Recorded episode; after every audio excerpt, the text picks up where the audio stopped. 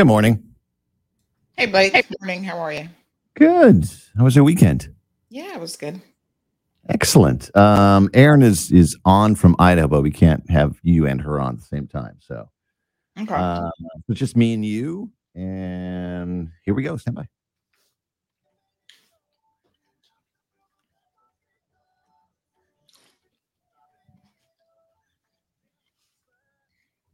Big news. I have some important news for you. Interesting news. It's Blake and Aaron's Spilling the Tea with Sandy. K-Man's top news headlines of the day from CMR. Good morning, Sandy. How are you? good morning, Blake and Aaron. Yeah. Uh, how was the weekend? It was good. Nice. Were there- all right. Were there were there some festivities yesterday that that uh, that uh, I missed for Constitution Day? Were you part of any of that? Um, there were fireworks that came out of Bay. I don't know what else Oh. I missed those last night. Okay, so there were. fun. Yeah, those are pretty cool. It was like the first time since in a while. Yeah. I feel like where people were just like really freely out and about, and it was it was nice. No masking and just mingling. Yeah, some people are still wearing it, but um, yeah, Yeah. a lot of people. Uh, I know there's a big story uh, from over the weekend, so Oh my let's let's let's start with that. Yeah. So on Friday, uh, shortly before 5:30, there was uh, a fatal shooting in the normally very quiet district of Bodden Town, Mhm. and um, broad daylight. Really, a man uh, decides to shoot another man in his car on the side of the main road. So he has now been charged with murder, and he will appear in court this morning. And uh, you know, it's it sounds like a really just crazy situation. So What what's um from reading your story? They were they knew each other. They they were a friend at one point. Um, yes, it seems like they were friends at some point. I don't know how quickly uh, in recent times that relationship may have changed. Mhm. yeah, they were friends, and um, there's some story in circulation in relation to um, some mix up with money, is what the streets are saying. Mm. Yeah, so it's unfortunate because now one life is gone, and the other young man is going to be probably, you know, if convicted, spending a substantial amount of his life in in a prison.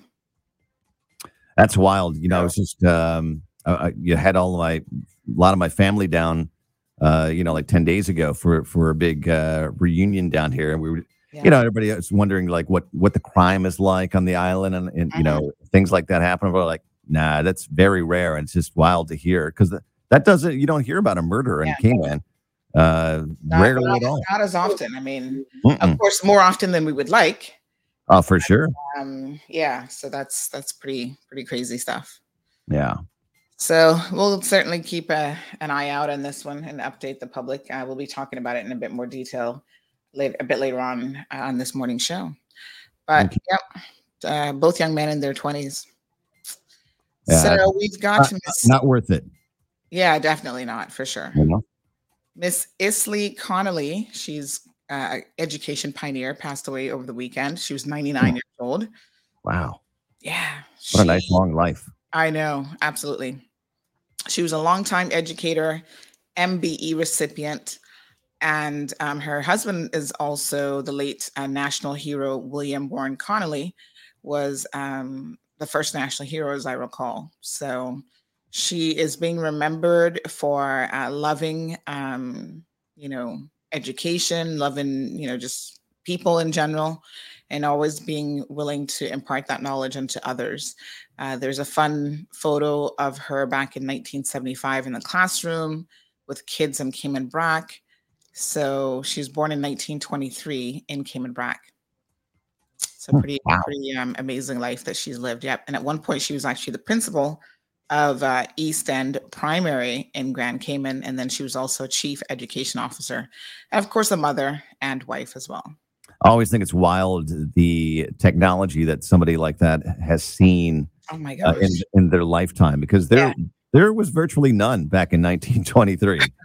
you know what I Yeah, mean? well, certainly not what we consider technology. That's for sure. Right. Right. Exactly. Yeah, it's amazing. Um, the governor did issue a Constitution Day message yesterday. So, of course, we keep getting all these great holidays, and I feel like sometimes we forget what the holidays are actually for. So for us here in the, the Cayman Islands, it was actually Constitution Day. Mhm. And um, yes, His Excellency um, Martin Roper urged the Cayman Islands to reflect on the institutions that support our democracy, freedoms, and rights. And uh, he issued a message on, you know, Cayman's constitution. So he's actually coming up. I think this is going to be his last year Mhm. serving as our governor, and we'll probably get someone new um, early next year, or the end of this year. So I'm sure he's reflecting on the last few years that he's been here. He's been a great gov- governor. Yeah, he says that the UK's commitment to the Cayman Islands as part of the overseas territories family remains steadfast. And this year, um, he was touched by the extraordinary warmth shown to Her Majesty the Queen by the people of the Cayman Islands during the Platinum Jubilee year. Yeah. So that was uh, what yesterday's holiday was all about. You know what I really like about Oh my Governor- gosh, look at the time. I know. Uh, I'm watching it. Governor Roper is, is, has always been super accessible to everyone as well, which I think Yeah. is just an amazing. All right. Uh, catch um, uh, Sandy right now on Bobo 89.1 FM. We'll see you tomorrow for the Wednesday headlines. Have a good one. Bye bye. Bye. peppermint, sorrel, ginger, fever grass, or English. Get it ready. Your morning tea just got hotter Ooh, honey child. On the cold, hard truth. Bobo 89.1 and Cayman's number one talk show are bringing you morning talk like no one else. Monday Rewind, Impact Wednesdays, Caribbean Connections, and much more. Don't miss a beat with what's happening in the local community. Just keep sipping your tea. What a mess. Here's your host, live and direct from the Cayman Islands, Sandy Hill.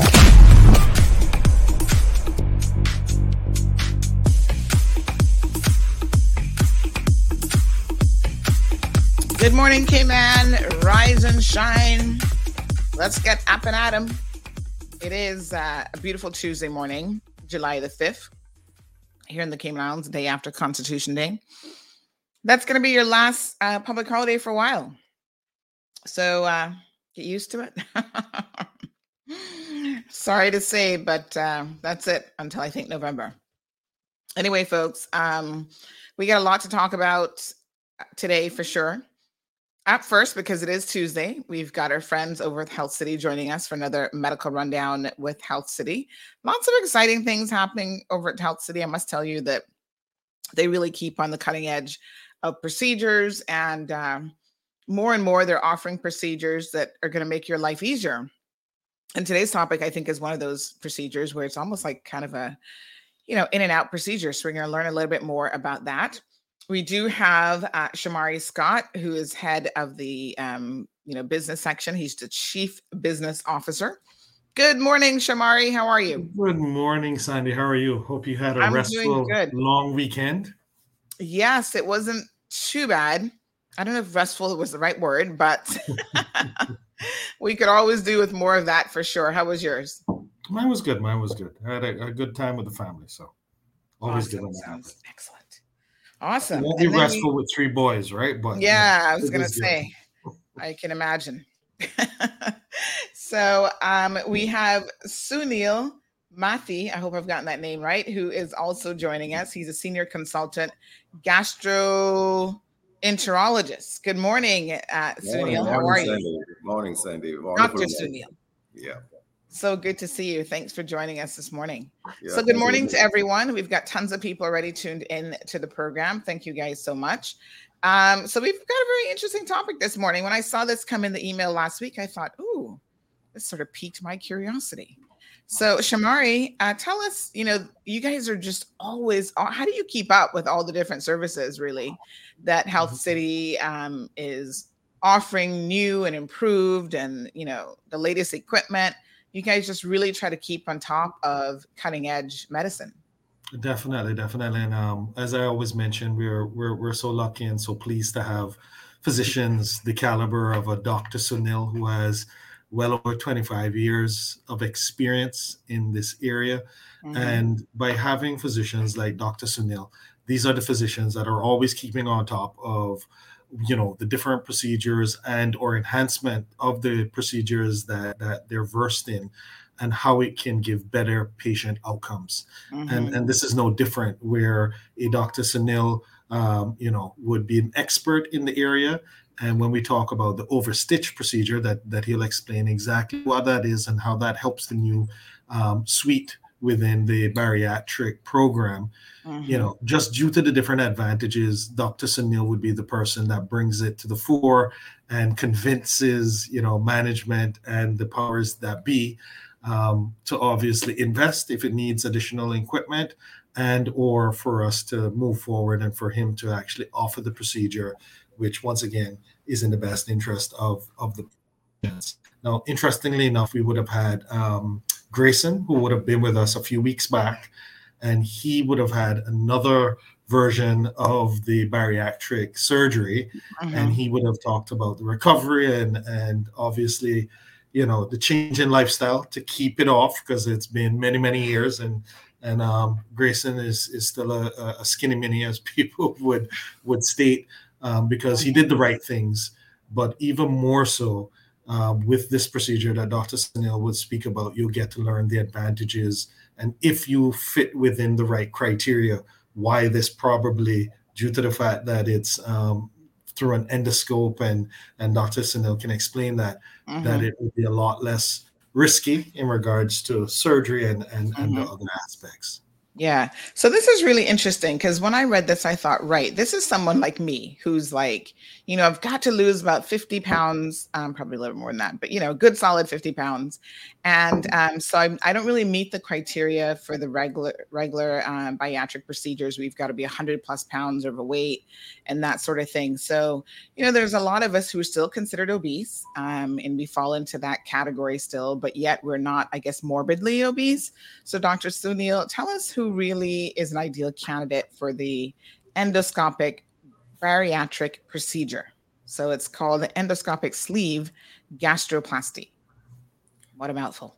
Yeah, thank you, Sandy. Uh, uh, uh, and by the way, welcome. I think this is your first time on the program. Yeah, I think so. Yes. yeah. True. Thanks, uh, Shomari and uh, Sandy, being the host and the guest also. He is a co guest along with me. Um, yes. So he keeps us confident throughout the show. Oh, yes, very good. So who who would this procedure be for? Is it someone like I'm thinking in my head? It could be for someone like me. Um, but tell us sort of, you know, who were the candidates for this type of procedure? Uh, any any person who has got a BMI above 30 and below 40 uh, would be ideal for this procedure. Mm-hmm. Um, above 40, we generally interested to the surgeon because they need a drastic weight loss. Mm-hmm. Um, eh, when a drastic weight loss is uh, considered, uh, endoscopic sleeve gastroplasty is not an ideal procedure. But between 30 and 40, it's one of the best procedures which uh, has evolved out. Um, as you know, this obesity is a is a kind of pandemic now. Uh, the whole world is uh, is having this problem, and then this is considered, and by definition, it's a chronic disease. Mm-hmm. It is a, it's a disease which uh, which uh, leads to a lot of lot of comorbid situations like fatty liver, heart problems, arthritis, mm-hmm. and of course the, the, the the depression and anxiety which comes along with the the, the physique you see on the mirror. So uh, these uh, these things are uh, have to be addressed, and constantly procedures are evolving to see how how best can we address this issue. So the first thing possibly was the intragastric balloon. If you remember, the, the balloon is the intragastric balloon to reduce the volume of the of the stomach was one of the first procedures which came in. Mm-hmm. But uh, uh, but unfortunately, what happened is uh, uh the balloon gives you a, a temporary weight loss. Mm-hmm. So it doesn't give you a permanent weight loss. So six months after inserting the balloon, we'll have to take out the balloon um, and then uh, the patient is left for their own uh, their own um, what do you call mental will and power to maintain the weight loss which has been imparted by the balloon. Mm-hmm. But in uh, endoscopic sleeve gastroplasty, it's a, it's a fairly permanent procedure. So um, uh, this is a restrictive procedure where the stomach has to be reduced in volume. Now, the, mm-hmm. the uh, you, you, can either do it by inserting a laparoscope and taking out uh, around uh, uh, two thirds of the stomach. So that is called the laparoscopic uh, sleeve gastrectomy. Mm-hmm. This procedure, this procedure is already already in practice and has been here for around five to uh, ten years now. Right.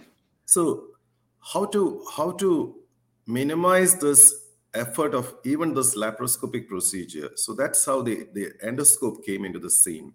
Mm-hmm. So endoscopic sleeve gastroplasty is something where with the endoscope you go in, you reduce the, the, the volume of the stomach by applying sutures from inside. So you suture the inside of the walls oppose it together and then change the entire stomach into a tubular stomach. So if you remember, the stomach is like a sac, and this volume reduction is a fairly permanent volume reduction, which gives you a weight loss of around 15 to 20 percent. So this is actually a procedure which can be done as a daycare basis. You can admit it overnight, even a one day overnight admission is enough sometimes to do the procedure. And people can go back to their job in a week's time. Hmm. So this is uh, this is uh, uh, picked up. This procedure has picked up all around the globe in a in a um, and people have accepted it much well. The FDA has approved it. So this is uh, uh, what is called the Overstitch endoscopic sleeve gastroplasty. Overstitch is a is a company who manufactures or who has patented that suturing mechanism. Mm-hmm. Uh, so that's why it's called an overstitch procedure. Um, right we uh, uh, we uh, have a um, have a, a, good niche of of a subset of people who need this procedure. Mm-hmm. Um, so 30 to 40 BMI is something which we commonly see, and sometimes people with comorbidity, for example, they may not be ex- accepted for surgery. People who have heart disease, who have who have uh, uh, significant uh, liver problems, significant uh, uh, comorbidity like diabetes. So these people may not be accepted for surgery, but endoscopic sleeve gastroplasty is a is a procedure which can be offered for even the comorbid people. Um, I uh, um, I uh, personally think that this procedure uh, will uh, will definitely encompass the whole world and even uh, even uh, minimally invasive uh, procedures like like um, the, the the robotics or the or the laparoscopy procedures will always be will always be possibly overridden by this procedure. And Dr. Sunil, um, just so people can understand, with the endoscope, you go through the mouth and go in to do the suturing, or how does that actually work? Yeah, uh, we we uh, this is a uh, device which is normally attached to the endoscope. Right. So, uh, this device is attached to the endoscope, and under general anesthesia, the people definitely they they don't want anything to go down their throat when they are when they are uh, when they are open eyed. So we we give them a general anesthesia similar to the anesthesia for any surgery, mm-hmm. and, and then the scope is passed down the throat into the stomach, and then the suturing mechanism is almost virtually like a sewing machine. If you if you have seen the tip of a sewing machine, where the thread goes in and comes out, thread goes in and comes out. Um, so that's how uh, that's how it is done from inside. Uh, hmm. so, uh, there are two walls of the stomach. We call it the anterior and the posterior wall. These are opposed together with multiple sutures. And the, the, after the suturing, the stomach will look really small. Mm-hmm really small. It, it's around um, uh, two thirds of the stomach is sutured together. So we have only one third of the capacity of the stomach which is left. And the whole procedure can be completed in an hour, in an hour or so. So uh, this is the beauty of the procedure, and the and the and the side effects uh, are also minimal. Uh, being an endoscopic procedure, we don't subject the patients to uh, any kind of uh, surgical incisions or or uh, so that they don't have to necessarily go through a, a, gastrectomy where the where the part of the stomach is removed. Mm-hmm. So, uh, so that leads to uh, um, a, a kind of situation where the patient requires a lot of post-operative care. Here, we don't need that. Mm-hmm. Interesting. Well, I've just shared a BMI calculator. I'm sure a lot of people are wondering, hmm, what, what is my BMI? Um, so, folks, it's really easy. They just need your height and weight, and they'll do the calculation for you. So, um, I've shared that in the comment section for anyone who's interested in knowing a little bit more about that this morning to kind of see where you fit on the BMI scale. Now, how do you evaluate a patient? I know you said um, the BMI 40 and over uh, would be for the other procedure. So, anyone sort of you know under that but there are there any other qualifications or considerations when you look at a particular patient to see if this is an ideal procedure for them to qualify for yeah true um, that's a, a, good question sandy uh, uh, we don't we don't accept all patients who come in we mm-hmm. don't uh, uh the reason is uh, any patient who comes in for the procedure uh, should have ideally undergone the the first uh, basic steps in uh, weight loss. That is, uh, mm-hmm. the, the, diet, the the exercise schedules, uh, sometimes a program, uh, a bariatric program, attending a bariatric program, and then failure of of those programs is the one which normally drives the patient to do a procedure. Now, mm. uh, once you once you uh, go through the history of a patient, we'll we'll possibly get that these people have been trying to to um, uh, induce some weight loss with multiple kinds of diets, multiple kinds of multiple kinds of uh, uh, exercise uh, programs, gym. Um, so finally, they they end up in a situation where um, uh, they are not getting the desired effect, and then they opt for a procedure.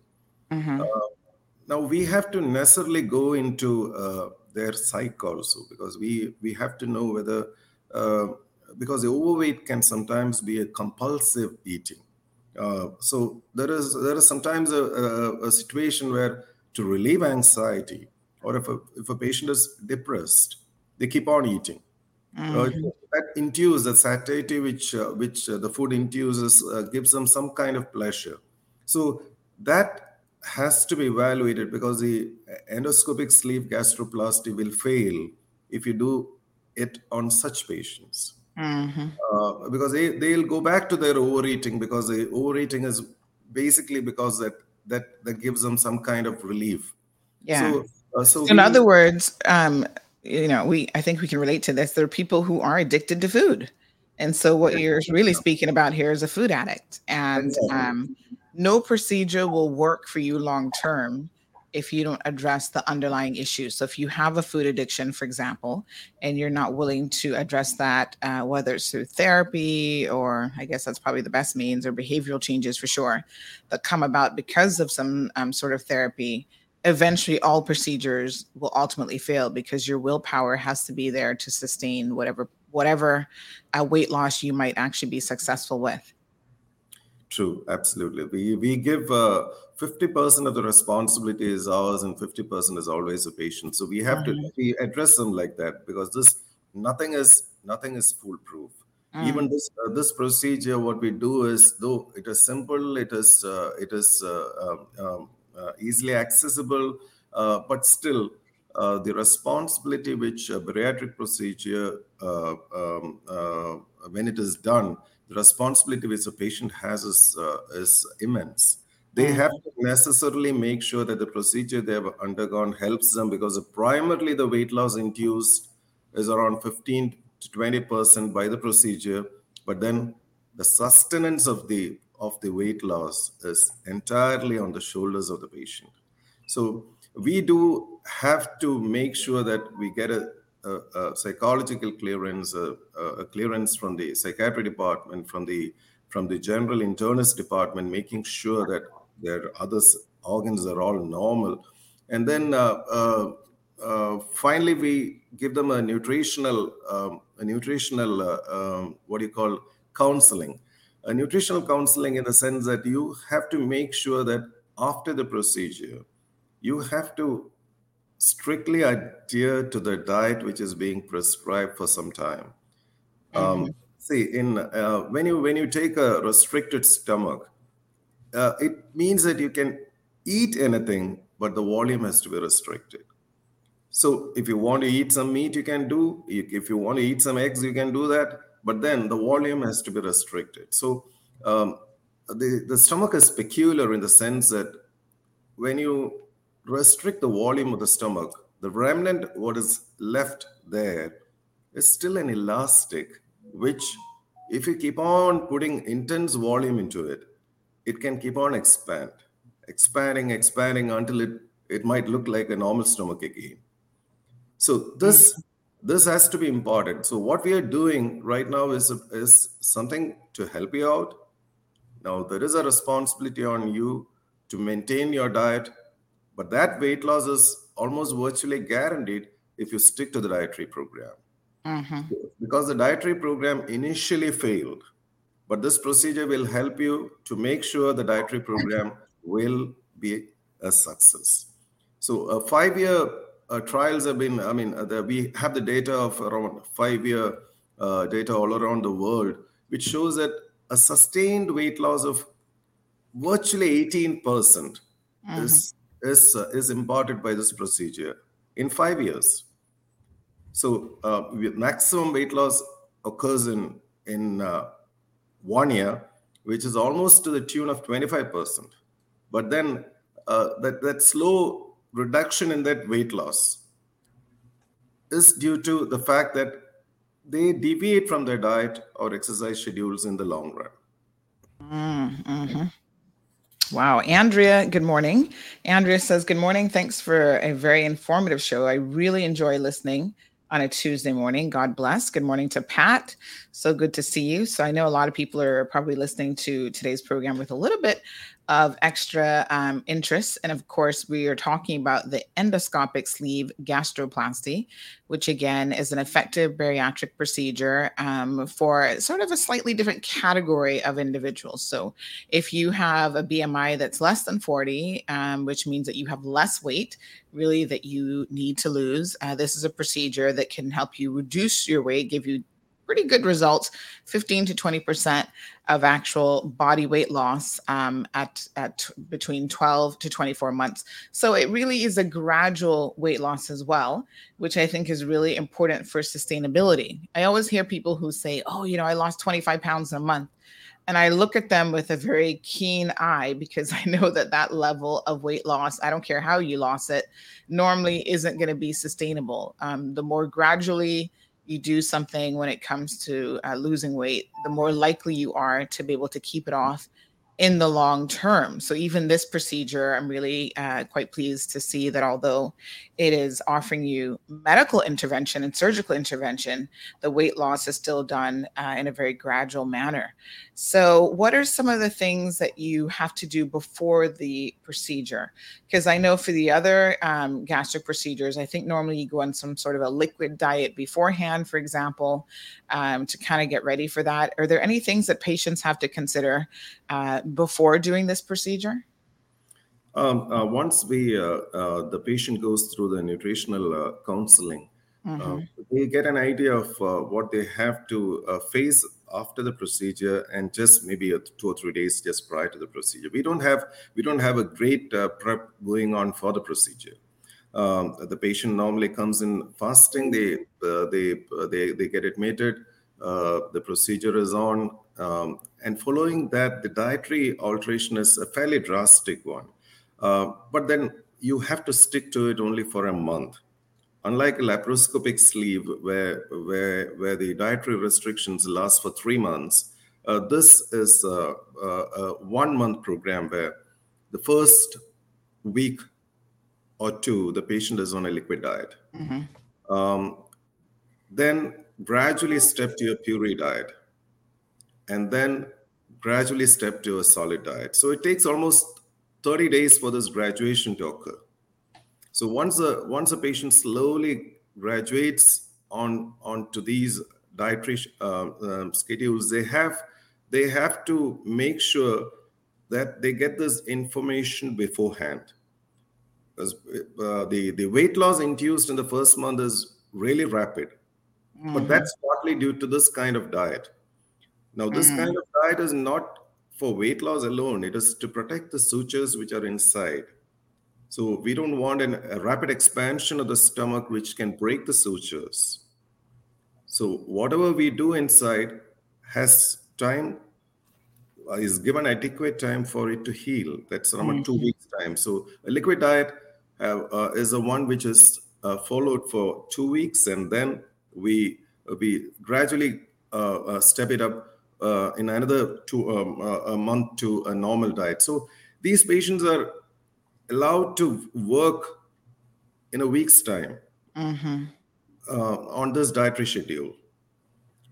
Um, so um, uh, the, that's it. Uh, otherwise, we don't have any any kind of uh, pre pre procedure. There's no major dietary um, um, schedules advice, but they Uh, they would have already necessarily uh, read about it, uh, gone through it, because most of the patients who come for a, a bariatric procedure, they have really, really researched the subject beforehand. Mm-hmm.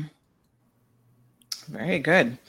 All right. So um, you've explained how the procedure is done. You told us a little bit about, you know, who this procedure is ideally for, as well as what uh, patients can expect. Now, what is the permanent nature of the procedure? Is this something that can be reversed if it needed to be reversed for some reason? Uh, for for some reason, if it has to be reversed, yes, you can go inside and and and uh, and uh, what do you call? You can cut all the sutures which were placed, but Mm-hmm. generally it's considered permanent. A permanent. Because fibrosis, fibrosis is a scarring event which occurs in about two, three weeks' time. Mm-hmm. So once you have to cut the sutures through a, a, a, scarred stomach, it's not easy, but it can be done. Mm.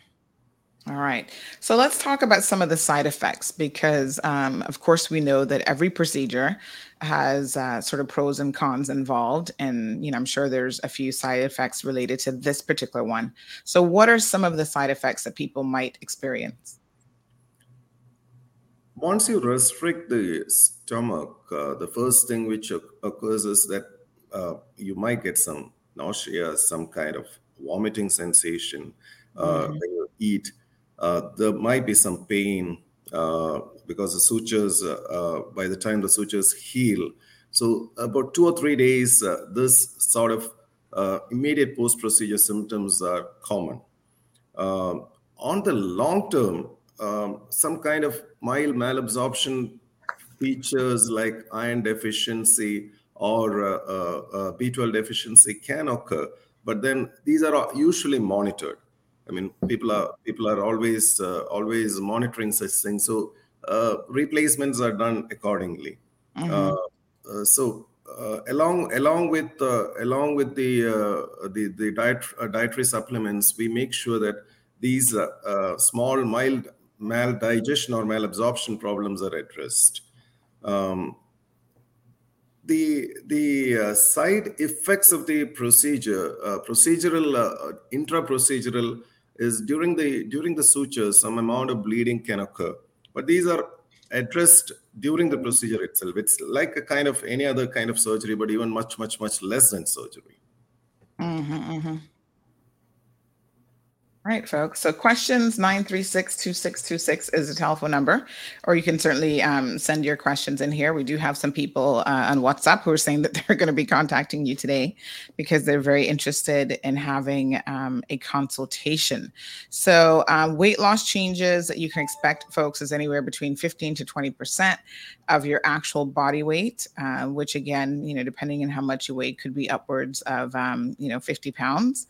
Um, and there is the possibility that it can be reversed, not an ideal situation. Are there any reasons why someone would want it reversed?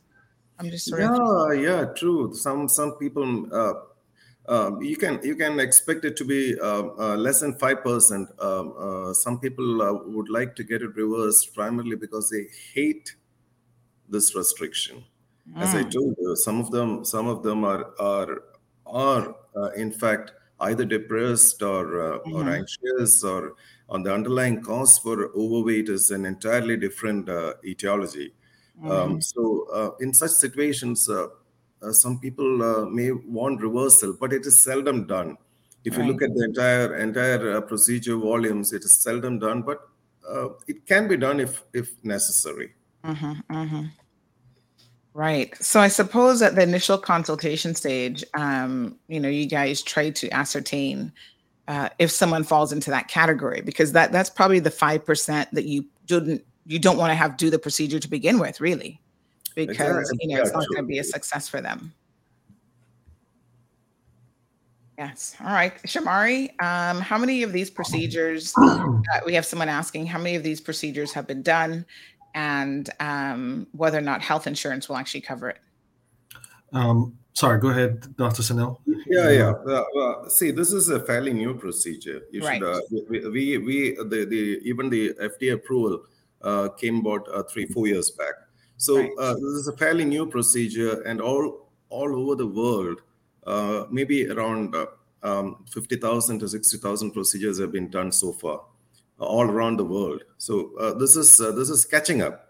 that's number one. Number two, um, it's a technically easy procedure because a fairly good skilled endoscopist can can acquire this skill easily. It, it's not a very difficult procedure. Uh, number three, uh, the health uh, insurance does not cover many of these bariatric procedures mm. unless linked to a comorbidity.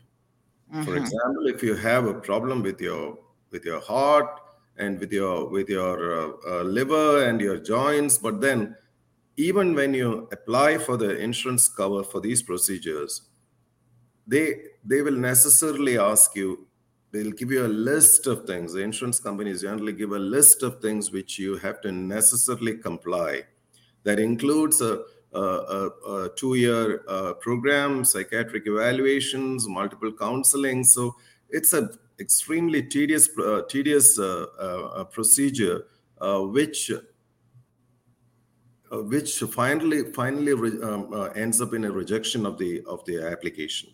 Mm-hmm. So um, we have, in fact, if you apply for uh, maybe 100 uh, insurance uh, uh, applications, we might get one passed. So mm-hmm. it's, it's, it's it's difficult. So when when people uh, people think about a bariatric procedure, including the balloon, including the lap sleeve, um, insurance coverage is is not in the line. So they may have to shell the, the, the money out of their pocket. Yeah, and um, so Sandy, it's it's just in regards to how insurance has is currently seeing these procedures, um, where we're trying to mm-hmm. educate that it isn't um, cosmetic, right? Mm-hmm. So for the most part, where Dr. Sunil and team would have a holistic view of the patient and understand what the issue is, and a lot of times it's it's actually contributing um, to some serious comorbidities in regards to your health and ensuring that the patient is the right type of patient that gives you the best probability for success. And that's why you have all the evaluations. That's why Dr. Sunil has the clinic with other physicians and the other areas to make sure the patient gives the best um, probability for success prior to going through this type of procedure. Um, however, with all of that, still for the most part, um, local insurance companies see it as cosmetic what's interesting is that when you start to look at self-insured companies in the US as an example mm-hmm. that have employees that still traditionally from a manufacturing perspective let's say you have a manufacturing company they still have lifelong employees that will stay with them 20 30 40 years until they retire those self-insured companies are actually looking at the long tail in regards mm-hmm. to their employees and they will pay for these procedures because they know they can pay you know the twelve thousand or ten thousand dollars upfront right now um, mm-hmm. and help their employee to become a healthier version than themselves or they've seen it where within five or ten years without this type of help those same employees are having to go in with some serious types of procedures whether it is going to eventually become a CABG and or other types of procedures and the costs associated as well as the loss of time at work and the such they have made the decision that they're going to help their employees um, be the healthiest version of themselves. And they see it as being worthwhile and also not cosmetic but actually needed in a lot of those cases. So we're seeing a little bit of a shift. Um, we don't we don't think as quickly as it should come, but hopefully in the future, uh, with more evidence, insurance will start to, you know, look at these procedures as being procedures that that are actual medical procedures that are needed for certain um, lifestyles and and the such. Um, mm-hmm. However, right now, unless you're with CINICO, CINICO uh, has a different view in regards to some of these procedures. And once again, you can't just walk in and get it. You have to go through um, and ensure that you are of the right mind to be able, as Dr. Sunil said, to have the lifestyle change that will allow for the procedure to be successful.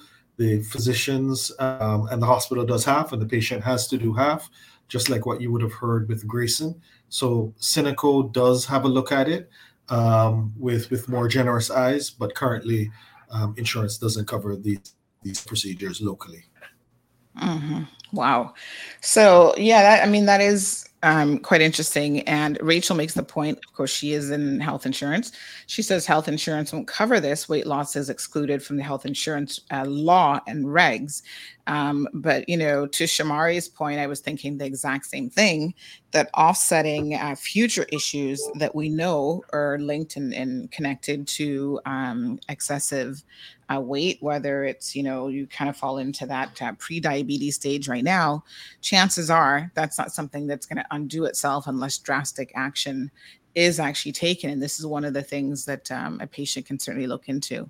So, um, prevention, as they say, a pound of prevention is better. An ounce of prevention is better than a pound of cure. So, um, hopefully, the insurance companies will start to recognize that anything that they can do um, to really help you know their existing clients sort of starve off issues later on whether it's related to weight or other things preventable medicine should really be something that uh, they should invest in as well because it, it saves them money on the tail end doesn't it of all of this so lavana good morning to you miss uh, uh, vernita is joining us um, as well, sending some condolences. We'll get into that a little bit after um, our guests have left. Miss Pat and Miss Barbara also listening keenly. And uh, Mr. Hero Blair joining us from Orlando this morning, wishing everyone a good day. So 936 2626. If you have a number, you can also, um, if you have a question, sorry, you can also feel free to WhatsApp us. I know some people are shy about coming on the program, but sometimes you do have a question that you want to ask. Those last few questions were coming in from uh, listeners to the program who wanted to know uh, what their options were in terms of any sort of coverage. So, again, folks, this is a relatively new procedure that is um, available at Health City. It's the endoscopic sleeve gastroplasty, um, which is an effective bariatric procedure uh, for people who, you know, might not necessarily qualify for the more drastic uh, options that are available because they don't you know they're not as obese if you will. And so this will still help you though because listen i have um dr sunil you can correct me if i'm wrong but i've heard every like 10 pounds that you can lose can be a life-saving uh, percentage of weight for you. So it's not always about the big big numbers like everybody thinks oh my god like like even me, you know, I've got this 50 pound goal, right? And I'm like, oh, yes, 50 pounds. But, you know, to get there, I've got to take baby steps. And more importantly, even if I don't fully get there, if I lose 10, 15, 20, 25 pounds, those are still life changing numbers, um, you know, in terms of your health. True. Yeah, you're, you're well spoken on that matter because each uh, pound of weight which is lost, it reduces the, the, the, the blood pressure, it reduces the, uh, the sugar levels um, and definitely the the uh, a good uh, um, uh, effect on the lipid uh, profiles. Yeah, true. On the long term, definitely it it, it, it is a cost effective thing. Uh, so what Shomari brought up is uh, is exactly a, a, great point because it's it's a kind of prevention, um, and and prevention often can lead to a very good very good um, health scenario for the employees. Yeah, true. Mm-hmm. All right, folks. So, do you know what your BMI numbers are this morning? Um, if you're not aware, again, there are a number of uh, calculators online that can help you. So, um, you know, a lot of people, Shomari, in the Caribbean, we kind of have this uh, way of thinking that, you know, we like people who are a little bit chunkier, for for want of a, a better word, really. Um, you know, we we love full-bodied individuals, right? More curvaceous Yes, especially women. I mean, this seems to be a pressure on women in particular that we want a woman with with curves, and you know, even women who start to lose weight have to often contend with members of their family or other people telling them, "Oh, don't lose any more weight. You know, you looked good before," um, and encouraging them to be an unhealthy weight, which is a little bit of an interesting situation. So, you know, this image of beauty uh, can certainly be different depending on what cultures you're in. And I think for the Caribbean culture, we've accepted um, the curvier figures, which are not necessarily the healthiest figures. So let's talk about, you know, because I think we need to be honest about what obesity does um, to the body in very, you know, you know, just strict medical terms, Dr. Sunil. Uh, tell us a little bit about people who are carrying excess weight, even if it is just 15 or 25 pounds. What are some of the things that they should be thinking of uh, as we age, especially? Yeah, well, the the uh, the weight problems are uh, uh, generally linked to. Uh, see, there are a lot of studies which are going on in in defining this overweight situation. So there are there's a strong genetic link where uh, uh, the obesity, the diabetes, the uh, hyperlipidemias, um, and the hyperuricemia, the uric acid also, which runs along with um, the fatty liver, they are all linked to now um, a kind of single uh, genetic phenomena. Mm-hmm. So people may may inherit either one of it, or two of it, or all of it. So um, when we are addressing the, the weight problem, there are other four things like the the the, the uh, hypercholesterolemia, the diabetes, and the hypertension, um, and the uric acid. The, the, all those four tend to come down. So uh, this is an interlinked uh, uh state where, uh, uh, in fact, the, the need for medications come down. Um, mm. the need for the need for um, for example, a, a, person with an arthritis over a period of time, he needs a knee replacement. Mm-hmm. So we find that if this weight loss is induced early when the when that arthritis is detected, we could possibly delay the the the the the um, uh, the, the hip transplant or the or the uh, or the knee replacement uh, uh, uh to many many years. So mm-hmm. uh, definitely addressing uh, addressing obesity uh, is as a chronic disease. but then let me put Sandy into one thing very clear. People should have an idea. This is a problem which has no cure. Mm. What we are offering, what we are offering is only a, a, a kind of a situation or a crisis management. There is no cure to this problem because this is something which is going to be there with you. This 20 pounds of weight loss for a for a uh, or a or a 50 pounds of weight loss, which we induce by this procedure and diet and exercise. Just make sure that you fall barely into the healthy range, mm-hmm. because you're far outside the healthy range. So we are trying to bring them into the healthy range. Mm-hmm. So uh, uh, it, any any time the, the, the it can be tipped off by by um, uh, non-adherence to any of these things like the future diet or exercise. So um, bringing uh, bringing people uh, and and making them fall in line is not an easy task. So we have failures. We have failures too. Uh, we have to admit that. So so that's why the definition has evolved that um, obesity is a chronic disease and it is not mm. something which you can offer a cure. This is not a magic bullet. Yes and so, folks, if you have a BMI, just talk about weight in general, um, between 25 and 29.9, you're considered overweight. Anyone who has a BMI over 30 is actually considered obese. And so, some of the health consequences of obesity for adults include, um, you know, all causes of death. Uh, so, your mortality rate increases, uh, high blood pressure, hypertension, high LDL, so this is now your cholesterol levels, um, high levels of triglycerides, type 2 diabetes, coronary heart disease, uh, stroke, gallbladder disease, osteoarthritis, um, sleep apnea with breathing problems, chronic inflammation, which can uh, add to all sorts of other issues, certain cancers, including um, breast cancer, colon, kidney, gallbladder, and liver, uh, endometrial, all connected to being obese low quality of life. So just how you enjoy your life, your ability to get up and move when you feel like it, um, is certainly reduced if you're carrying excess weight. Uh, mental illness, such as clinical depression, anxiety, and other mental disorders, uh, body pain, and difficulty with physical functioning. So, those are just some of the health side effects, folks, if you are carrying around extra weight. And um, I think that anyone who has had a few extra pounds off on and you've lost it, you know what a humongous difference the the journey, the weight loss um, can make. I mean, people, your skin looks better, your hair just looks and grows differently. Like everything about you just seems to have uh, you know, a very different quality of life. You know, when Dr. Sunil was talking about the um, surgeries like knee surgery and you know all that kind of stuff. I was sort of thinking um, a couple years ago i accompanied someone to miami who needed to have knee replacement surgery and unfortunately her knee replacement surgery failed. And i was talking to the orthopedic surgeon about um, you know he was saying it's so interesting because you know he's been practicing for many many years. And he said oh you know i used to come to cayman all the time until Health City showed up.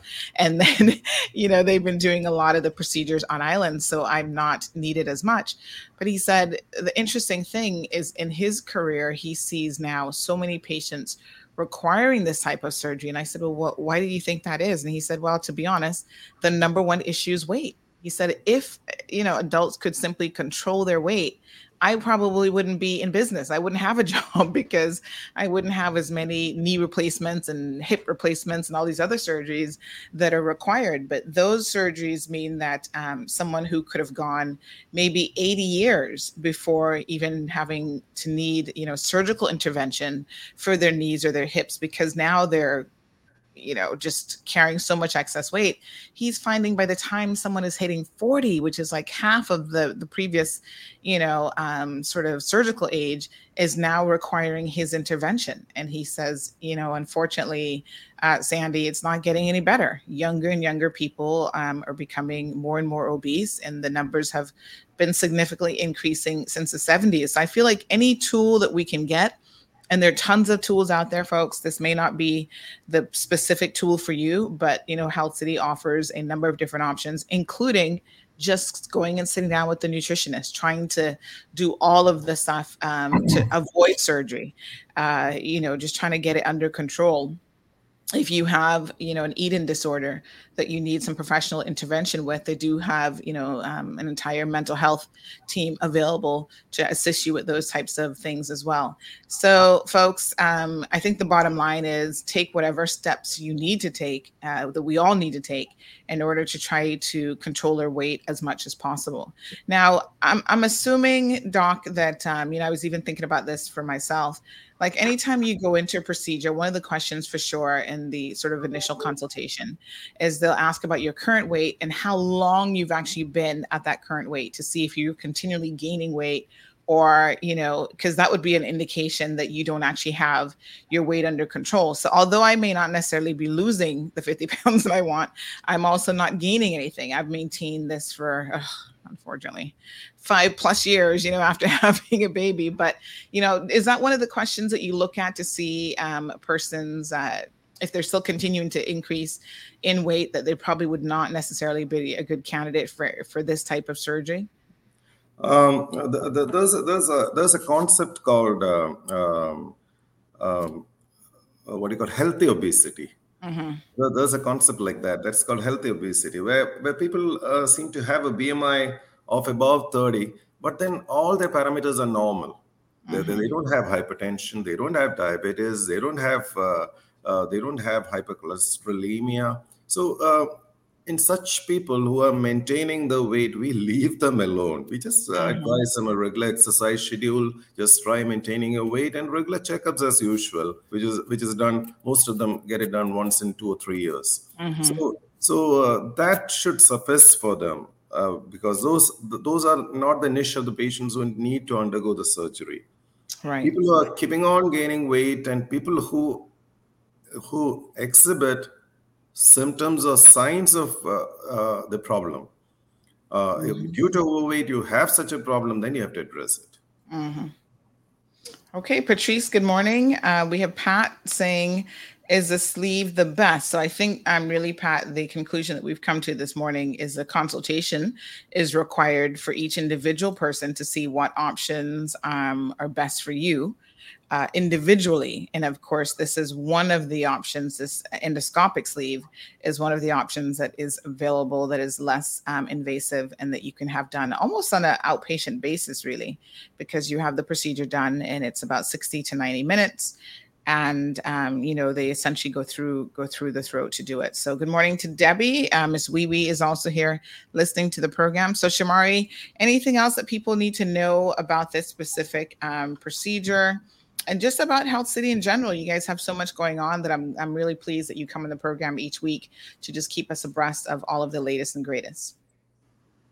No, definitely. And um, Sandy, Dr. Sunil just mentioned about um, you know the healthy obesity area, and then mm-hmm. you were mm-hmm. talking about body types and the such. Um, you need to know your numbers, like we were talking about previously. Mm-hmm you know, regardless if you may feel you are the healthiest version of you, definitely come in and, and have your executive health checkup and understand your numbers and understand if there is work to be done. Or as Dr. Sunil has said, in certain instances, um, persons may fit within the BMI that you may think they need a procedure, but they're actually healthy and they exercise well and they're eating well and their mm-hmm. body's just that type. Um, however, they actually don't need to to go through any additional um, procedure and or lifestyle change because they're already eating healthy and the such. Um, so without knowing your numbers, you won't know exactly where you are. You may think you're very healthy, and mm. there's some underlying health issues as well. At times, um, typically you can feel when something isn't right with your body, but other times you can't. And coming in mm. for a checkup many times has caught um, various areas of, of issues in the earlier stages. And as we mentioned, once we catch it early enough, medicine has advanced to the stages where for the most part we'll either be able to help you heal and or your quality of life thereafter will be that much uh, enhanced due to the fact you would have caught issues early if you have any questions about the overstitch procedure 640-4040 or email us at info at healthcity.ky. And at times, if you just want to come in for a consultation, um, Dr. Sunil will be available. We'll set up the appointment for you to see him, as well as Dr. Sunil has clinics um, prior to to give education as well as to go through some of the um, different education needed in regards to this procedure. So you can also ask about that clinic, and we'll go ahead and set you up for that so that Dr. Sunil and team can evaluate you and have a conversation with you as as well. Right. Do we have any information? One uh, viewer to the program is wondering on cost. So, what are we looking at in terms of cost of the procedure? So, in regards to costs, um, we always speak in U.S. dollars. It's going to be mm-hmm. anywhere between ten uh, to twelve thousand dollars U.S. in regards mm-hmm. to the procedure. We had a rate for the first few that signed up that was seven thousand um, dollars, mm-hmm. and we're going to be looking to see the type of response we have, and we're always willing to work with our patients to figure out to help them to avail themselves of the service if they are um, indicated in regards to to actually needing it. So mm-hmm. we'll definitely work with persons on that as well. Right. So, folks, the telephone number is 640 4040 is how you can contact them or via email info at healthcity.ky. So, Shomari, I couldn't help but notice your mug this morning, which says that I love my wife. You're not using your CMR mug this morning. Was it a rough weekend? I, I, I, I, alternate my mugs. I alternate my mugs. He's just playing it safe. I feel like yes, I know. I feel like uh, I feel like his wife probably really stepped in this weekend with the kids, and he's feeling uh, very appreciative of her help. And I wanted to send that a little bit extra love. Um, all right, folks. Uh, any other questions that you may have, you can contact the Health City team directly info at healthcity.ky or 640-4040 is their contact information. Um, any updates on the facility at Camana Bay? I know under construction. How was how was that going in terms of your timelines?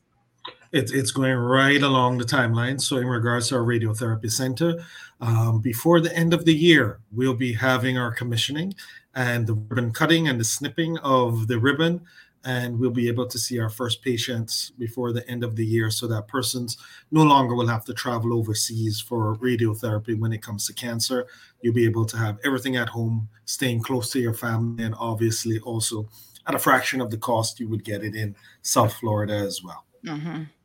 Wow. All right, folks. So there you have it. It has been another episode of Medical Rundown with Health City. You can find them here every single morning, every single Tuesday morning at uh, 7.30 here on Bobo 89.1, as well as The Cold Hard Truth, which is simulcast on Facebook and YouTube. And we've got hundreds of people um, who listen live. And then people always go back and listen after the program as well. So um, I see one caller come, calling, and I bet she's calling the wrong number because she always does. Miss Bernita. Don't forget, it's 936, folks. Bobo, 936 2626 is the correct number. The other one you're calling is my personal number. But if you want to come on the program, 936 2626 is the telephone number. I always tell people just save that one as a cold hard truth so that you don't get confused. Don't put them both under my name because I think that's what happens when you go in and you hit call Sandy. It's calling all right. sorts of numbers. Um, so we'll give her a second in case she wants to call the other number. Uh, Pat says, thank God. Uh, getting some useful information here again this morning. So, folks, we have been, um, you know, we've had, you know, them on the program before talking about successful weight loss surgery and that journey and what that entails. It's not an easy procedure and it's not an easy journey, but if you need to do it, you will know that it can be life saving. And it's just one of those things that you've got to focus on. There's nothing like having your health, folks. You can have all the money in the world and it will do you absolutely no good if you do not have your health. And I think people um, have often found themselves in that situation. I was telling you guys a few, uh, probably over a month ago now, that I actually did this 23andMe uh, DNA test. And what I was, uh, Dr. Sunil, you might find this interesting. What I was very very interested to hear is that my according to my dna i fall in the category supposedly of being slightly underweight. And so i thought to myself oh that's good news because that means that there is a skinny version of me somewhere in the multiverse. I just have to find it. So, um, yeah so this is this is what they had in my dna profile that um you know i'm supposed to be on the skinny side. So i've got to that, that gave me a little bit of hope that you know what there's no reason for me to be carrying on excess weight except that i probably just am indulging a little bit too much in the things that i shouldn't be indulging in. So um folks you know this is helpful information know your numbers. It's really really important that you know all of your numbers that you do regular checkups uh, you know sort of where your for example your blood pressure is your cholesterol and all sorts of other numbers that can be an indication of um, things that you need to be watching out for. As shomari said people come in for preventative health checkup. Those executive health checkups that we talked about a few months back are so incredibly important because they could give you an indication of things that you need to be watching out for and then the corrective steps that you can take. So you know, I know that as women continue to age, there will be concerns that we all have, and getting off the excess weight is one way that we can certainly help our body sort of prepare for the menopausal and the aging process as we uh, continue life's journey. So, thank you both so much for coming in the program, uh, Dr. Sunil. Hopefully, it wasn't too too stressful for you your first time on the show. Oh no, absolutely not. It's one one of the good things to have Shomari around. Yes. Shomari building confidence. yeah. And Sandy, you holding hands. I mean, if, if, you if you go through a personal interview, I would like you across the chair. You would like, sorry? You, uh, if if I'm on an interview, I would like you to be on the other side of the oh, table. Oh, thank uh, you, you, so much. it was nice. Uh, I mean, I really enjoyed the show. Thank you. I really appreciate that. Shomari, another week. Yeah, yeah, busy week, busy week. You know, yes. short week, so condense everything within. I know, so, right? Absolutely. Nice busy week. Looking forward to it, and and just want to say a pleasant hello to Cayman Islands viewers. And you didn't mention the radio time. There are a lot of people listening to you on the radio, not yes. only online. So absolutely. big hello to them as well. Yes, absolutely. No, we've got a whole new um scope of listeners who are tuned in. Yes. last night, I was at Camana Bay and I was speaking to some elderly people in the community, and they were saying how much they enjoy being able to now tune in on the radio because they didn't necessarily have social media. So we do have a caller to the program. Good morning, caller. Hi, good morning, Sandy, sweetheart. Um, Yeah, I'm so quick. Um, how are you all? We're good. How are you? Yeah, I need to ask the doctor. I had my surgery done in um 2009, Mhm. and just um I had a lot of um stomach issues, and I'm still having a lot of so- um stomach issues. And um, Mhm. what I found out at that time, I um that my stomach or is it my stomach? I think they cut too short, like four inches, and I am still going through with all of this pain. I did my surgery over in F FMS. If, if I don't remember, you know, it deals with fibromyalgia, Mhm. cognitive issues, but I'm not doing too bad this morning. So I am Mhm. still, I'm still having. Oh, I could not swallow at one time. I still can't swallow. I can't. sw- I can't. Um, have a lot of pain in my chest. Like when my food is going down, it locks up and it hurts. In, in 2015, I think it was Dr. Zoltan did a um, reconstructive surgery, emergency reconstructive surgery because found I had a hernia and some other stuff like um oh like the pains also and um I, I don't think he was diverticulitis at that time, but he did a reconstructive surgery. And let's I did the root and wife at that time. Mhm. I didn't know any why. But anyway, I am still the thing is I am still when even though Dr. Zook did that um surgery, and another issue they had to repair it because my weight loss just went down to a certain amount and something wasn't working. And and, and Mr. Payne, he went inside and he found that like how they did, I guess, how they did their surgery in the States, he does it a different way. And uh, I can't remember what he did, but he closed up the hole, like they said they had a little hook. So he closed that up because when I breathe in or breathe out, my stomach would come up through my, like, like trying to come up through my throat then. That's how I remember him saying it to me. So to make a long story short, I'm trying to ask you again. Yeah. So And this might be, um, Carla, if I I could just, one time that four inches, my stomach is cut too short. yeah, Miss Vernita.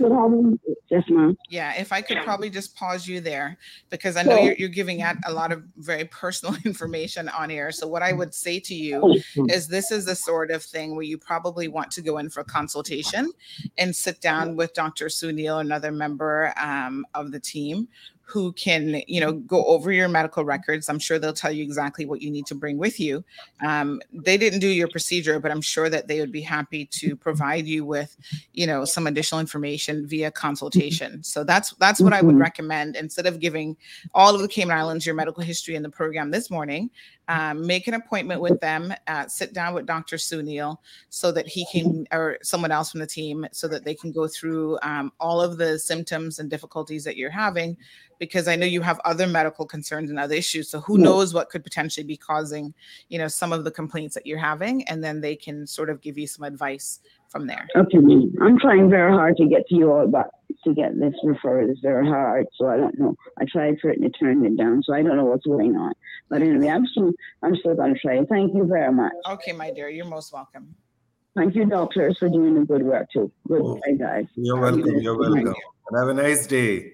So yes, um, you know, we, we love having phone calls, but I want to encourage you that if you have something very, very specific, um, because I could see that caller was having to share a lot of her personal details. We don't necessarily want you to do that um, on air because again, you might leave something out, you might need documentation that you need to, you know, give to um, the physician. So that's the whole purpose of consultations, folks, is that uh, the physicians can get, you know, a better picture of your medical history and then give you advice from there. And sometimes they might have to run a battery of tests and other things to see really what's causing the discomfort that you're having. So we know that Miss Vernita has expressed on the program before that she has um, some chronic health issues and she definitely wants to get over to Health City. But I know that she's also a CINICO patient.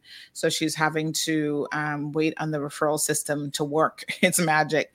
Um, so hopefully someone can assist her with that over at HSA and get that sorted out so that she can see the experts over at Health City to give her some advice. Because quality of life, you know, doesn't matter, like I said, how much money you have in the bank or even what size you are. If your quality of life is um, decreased, then uh, you will know living with chronic pain is is is no walk in the park. It's not a fun day at all. All right, Dr. Sunil, thank you so much for joining us this morning. Shomari, thank you as always. Um, we'll be back next week, Tuesday, folks, with no doubt uh, another fantastic program. So make sure that you tune in nice and early at 7:30 so that we can have a chat with the folks over at Health City. All right. All right, Thank guys. you. Have a good day. you very much, Sandy. Bye. Have a nice day. Bye bye.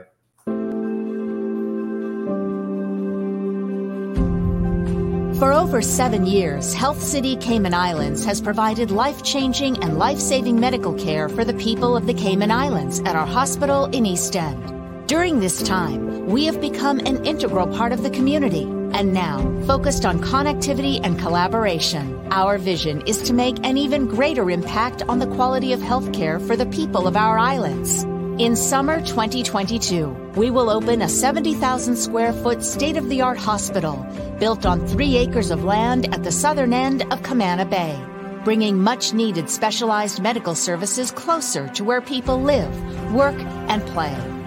Camana Bay, located at the heart of Seven Mile Beach, is home to schools, businesses, shops, restaurants, and entertainment. And now, Health City Camana Bay, a $100 million world class hospital. Health City Camana Bay will include an advanced cancer care unit offering bone marrow transplantation and the latest cancer treatment technology. It will contain a modern neonatal intensive care unit, emergency and critical care, purpose designed operating rooms for surgical specialties such as cardiology, neurology, and orthopedics, and robotic operating systems. A master plan for improved health care for the people of the Cayman Islands.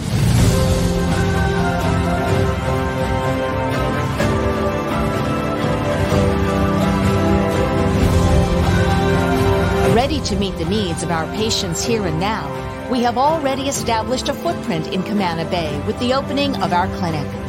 Offering short wait times, extended opening hours, including evenings and weekends, and the ability to see our world class doctors closer to where our patients live and work.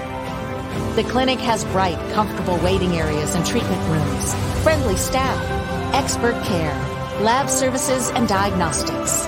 Reflecting our operating philosophy of patient centered care, convenient access to our specialist doctors allows our patients to focus on getting better rather than getting to appointments.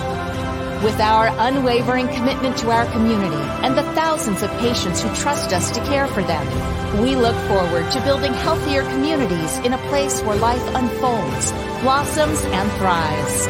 Welcome to Health City, Camana Bay.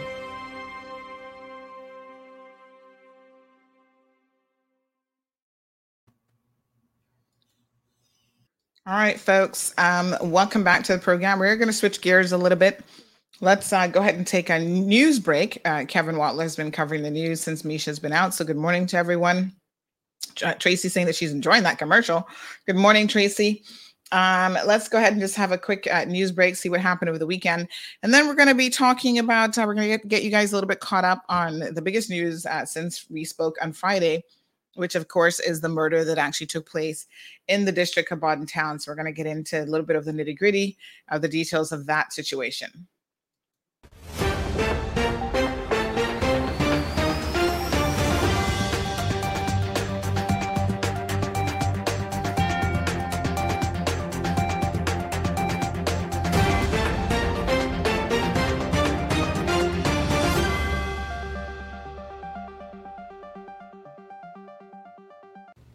Hello, I'm Kevin Watler in for Misha Allinger. You're watching the CMR Daily Buzz.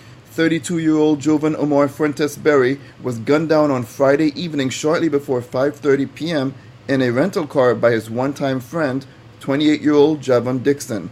The murder occurred in the vicinity of Gun Square Road in Bodden Town. CMR was on the scene shortly after the murder and spoke to witnesses, including his uncle, who was in the car at the time of the shooting.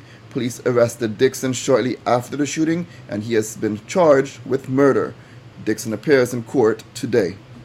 The Cayman Islands government is offering a fuel cost credit to residents across all three islands to help alleviate the price of electricity this summer. The government assistance program will offer a fuel cost credit for residential customers who have a monthly consumption between 101 and 2000 kilowatts per hour. Residential customers with usage greater than 2,000 kilowatts per hour per month and lower than 101 kilowatts per hour will not qualify for the program. The government assistance credit will automatically be added to the bill through the CUC and Cayman Brac Power and Light billing systems. The savings will vary by consumption, but it will assist approximately 80% of CUC's residential customers on Grand Cayman and almost 90% of all residential customers in the sister islands with a lower utility bill for the hottest three months of summer. We've posted more details on our website, caymanmarlroad.com. Former UCCI employee Freddie Manuel Kristen Diaz has been sentenced to five years in prison following his conviction of possession of child porn last year. The 33 year old was found guilty on two counts of assessing and possessing child pornography.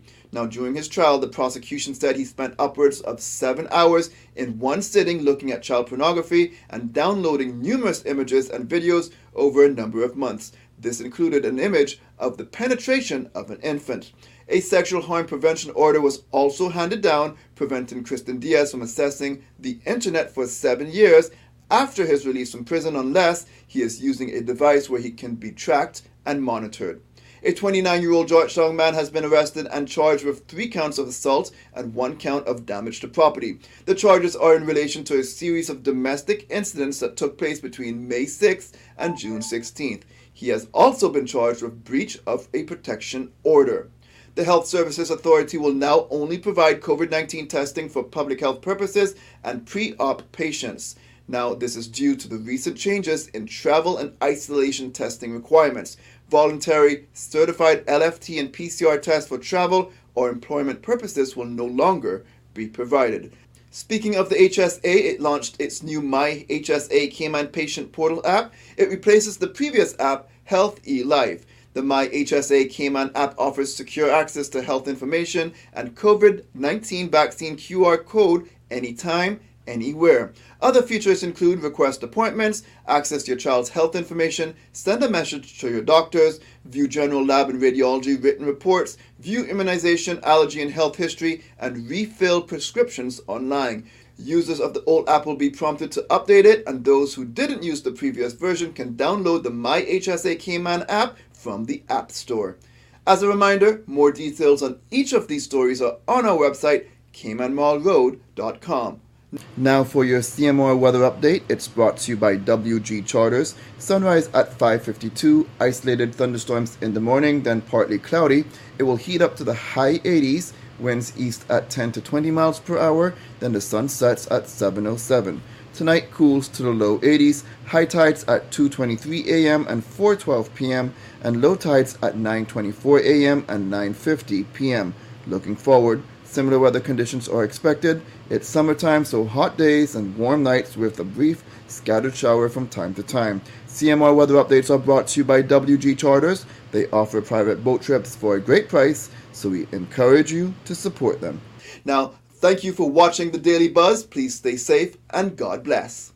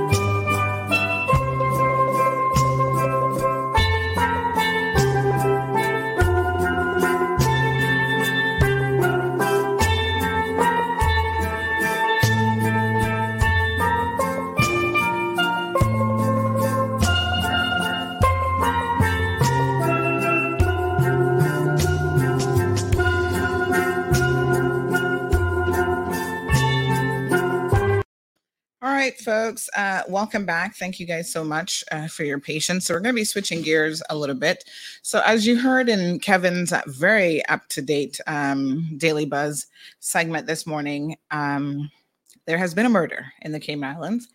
it's not often, folks, that we have uh, murders, thank God, but I feel like every single murder, whenever I get in the program, it's one too many.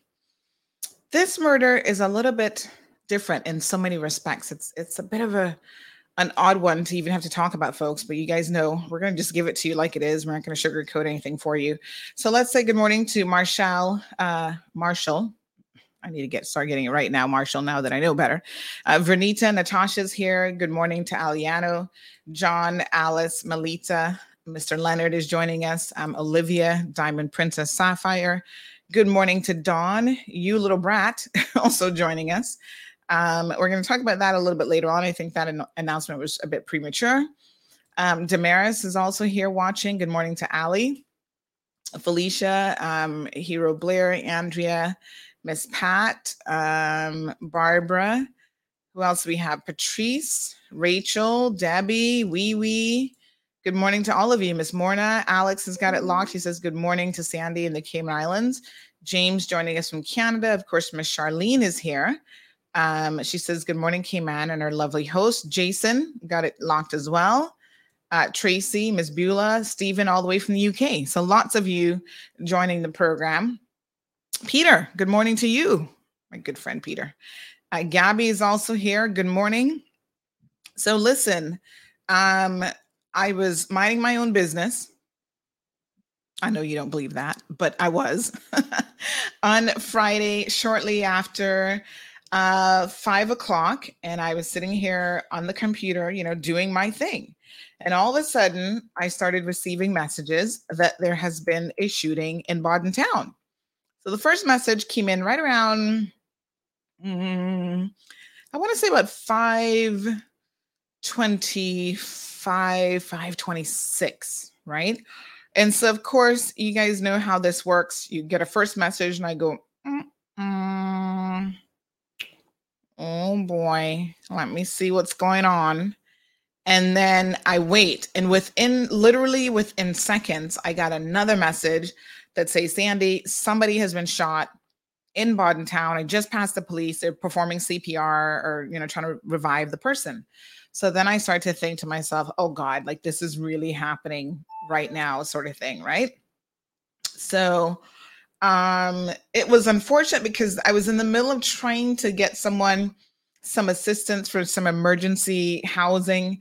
Uh, so the timing really wasn't ideal. A young man needed, he called earlier in the day saying that unfortunately he was being evicted from his house and um, he needed some some assistance finding a new location on an emergency basis like that night so i was trying to get that sorted out and one person messaged at about 526 the next person messaged at about 559 and they said listen there's been a, a shooting down by gun square and um, my immediate thought was is this are you kidding because this is just crazy um, on a friday broad daylight like we still, I think we still sort of think that uh, the gunmen, if you will, only come out. The boogeyman only comes out after dark. well, folks, uh, shootings happen. They have in the past in the middle of the day, in the afternoon. It doesn't really seem to matter where. And quite frankly, the recklessness with which some of this is happening is shocking. Like when you shoot into a car at someone, because, you know, I, I think in this community, we're all heavily misguided by uh, what we want to believe about violence in the Cayman Islands. So a lot of us think, oh well, you know, at the end of um, at the end of the day, um, sorry, one second.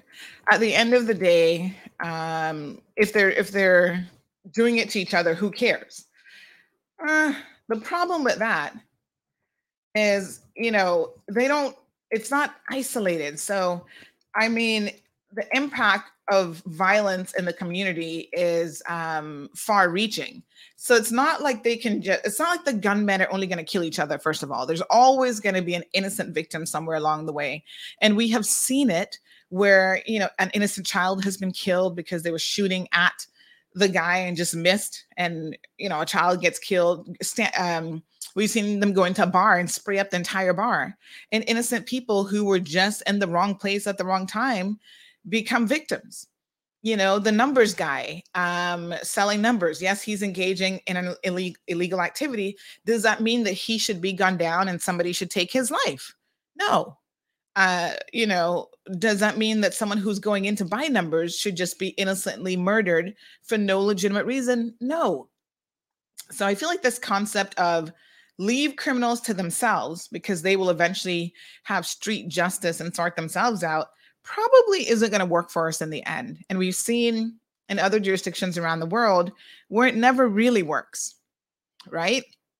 So I think we need to be realistic about that. And I was taken aback by the fact that someone would shoot in a vehicle, not even knowing who who else was in the vehicle. I mean, what if there was a baby or kids in the vehicle? As it turns out, uh, if you go back and listen to the interview um, at the scene, the coverage at the scene, you know, the uncle starts talking to us about what went down. First of all, I didn't even know who this guy was when he walked over and started talking. I got to tell you the truth, I had no clue he who he was. And as he started to say, "Oh yeah, you know, I was in the car," I was like, "You were in the car?" He's like, "Yeah, I'm his uncle." And I was like, "Oh my god, I'm so sorry," because I really didn't know who he was. Right? He said hi, and I said hi, and you know, a lot of people um, know me, and I, you know, faces look familiar, but I don't really know who people are. And so I had no clue that this was actually a family member that I was speaking to. So I was uh, quite taken aback by the fact that all of a sudden here CMR is, and we are in the thick of it, getting a firsthand account of exactly what went down. And as the uncle said, you know, um, they were coming from Health City, and next thing he knows, uh, there are shots being fired inside of the vehicle. And he gets out. He said the way that he said it so calmly, that I was thinking, oh my gosh, he has a lot of calm about him because he's like, you know, I got out of the vehicle and I was like, what's going on here? I was a child. I would have been running out of the vehicle, yelling and screaming, rolling down the hill in Town, you know, but his uncle seemed to have been a bit more composed than that. Um, and so, uh, in a way, thankfully, there were no other fatalities. Um, obviously, the young man who wanted to kill this young man wanted to kill him. He didn't necessarily want to kill anyone else. But I think that the, um, you know, I want to make it very, very clear is sometimes your intent isn't always what ends up happening.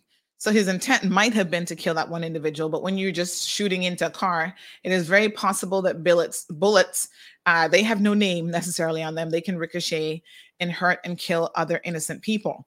And this isn't the way to resolve whatever your issues are.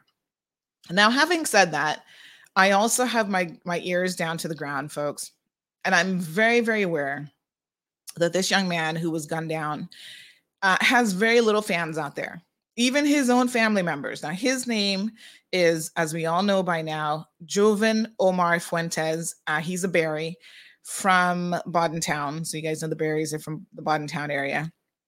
So he's 32 years old and he was gunned down allegedly by a one-time friend named Javen Dixon. So very similar names. It's Joven and Javon. I think it might be Javon or Javen. Javon Dixon um, who is uh, Javon's people are from East End, I understand, right?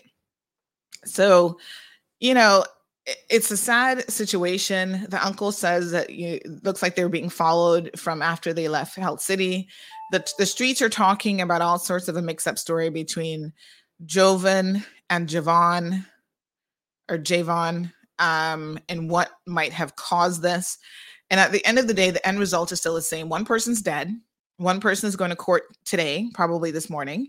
Uh, I'm, I guess his attorney will be asking for bail. I'm not really sure if she's prepared for bail application. Chances are he'll actually be denied a bail application um, at this particular junction. The police have already charged him. So they updated their story to say that he has been charged with murder. And every single person that I'm talking to, even at the scene, off camera, of course, people were saying, yeah, you know, Sandy, this kid has just been a bad seed from day one. And I couldn't quite remember where I knew the name. And then, of course, a number of different situations started coming up. He's been featured in CMR before for being involved in an accident down in Northward. He's always riding his illegal bicycle. I mean, none of those things would warrant somebody like thinking you can just walk up and shoot a guy, right? But honestly, um, it looks like Javon had a very troubled life. From the age of 18, he had his very first conviction for theft. He was stealing computers from computer services um, in government. Looks like he had an okay little job and he didn't take advantage of, of that opportunity. So, this is a kid who was always in trouble. And one of the most egregious things that people in the community are holding against him is that his girlfriend, uh, who is was also the mother of his children, was killed in a traffic accident where he was in the vehicle.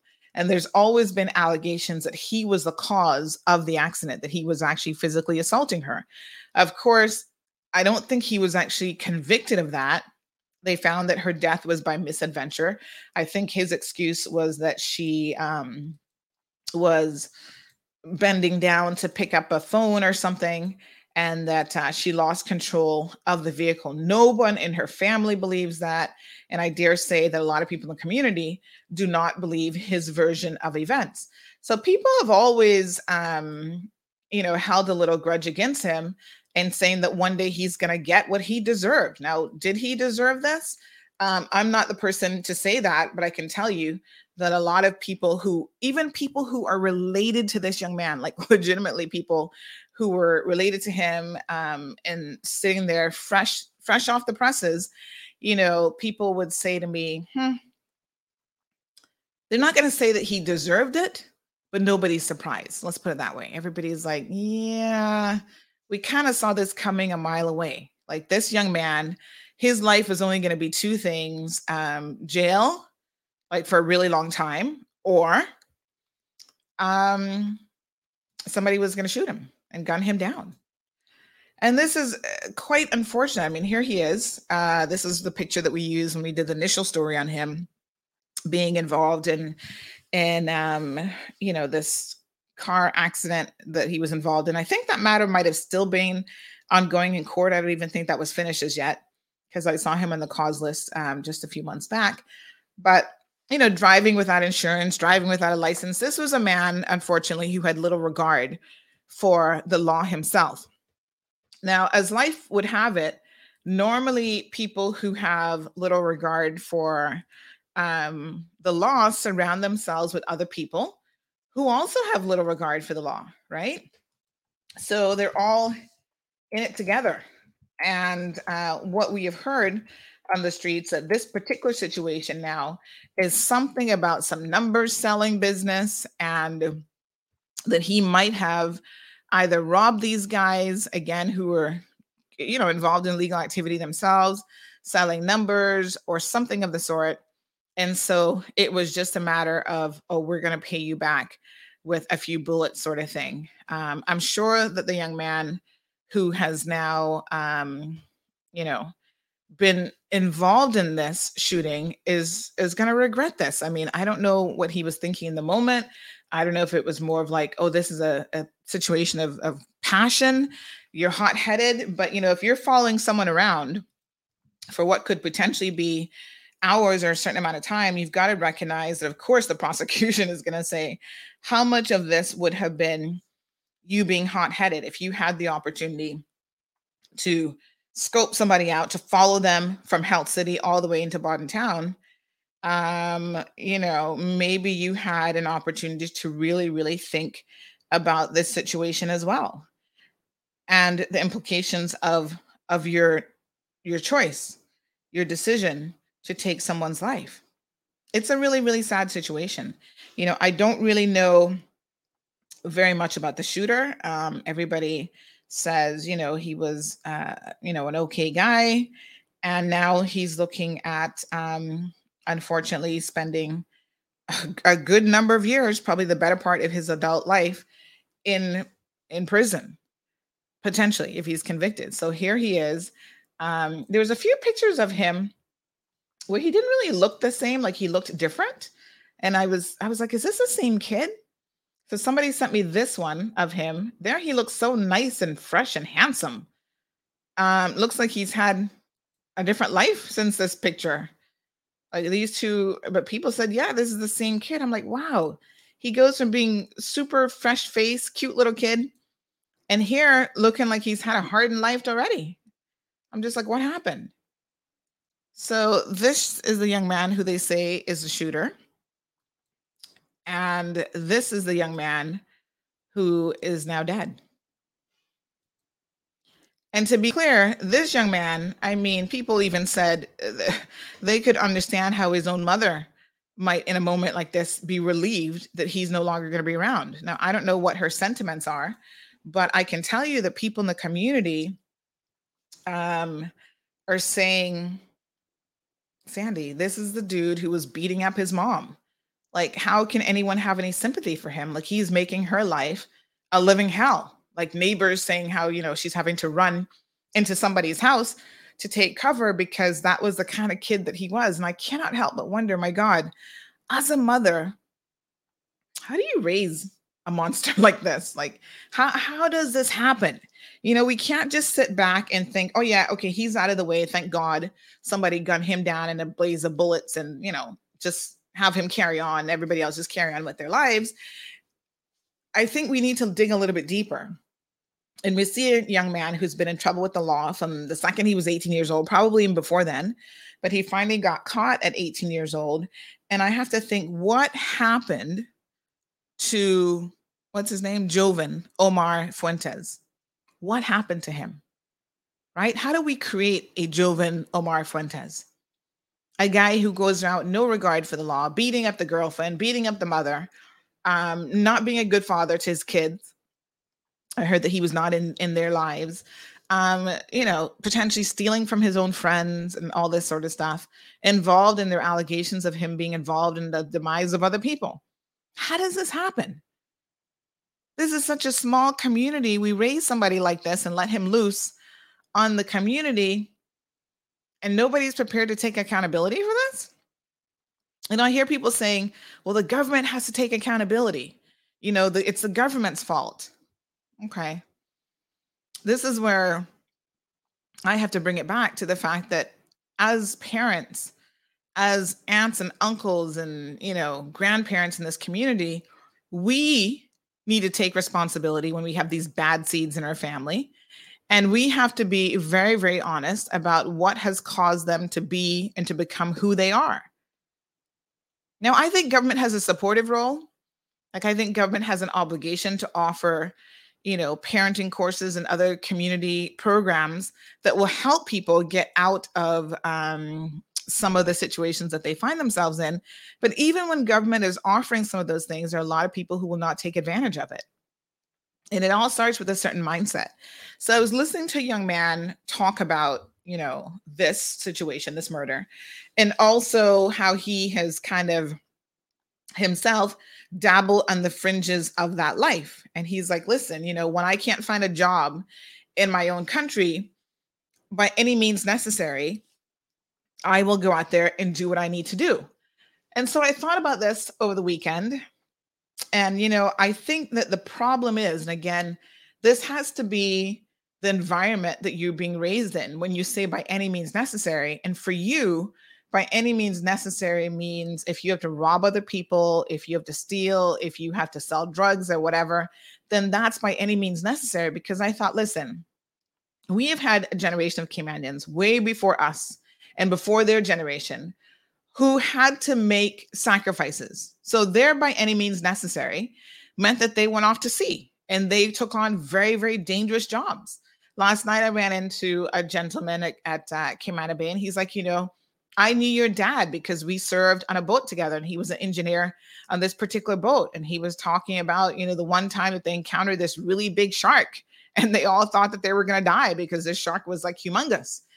Um, and all the things that they would have had to endure at sea. Some of them died, some of them lost their lives.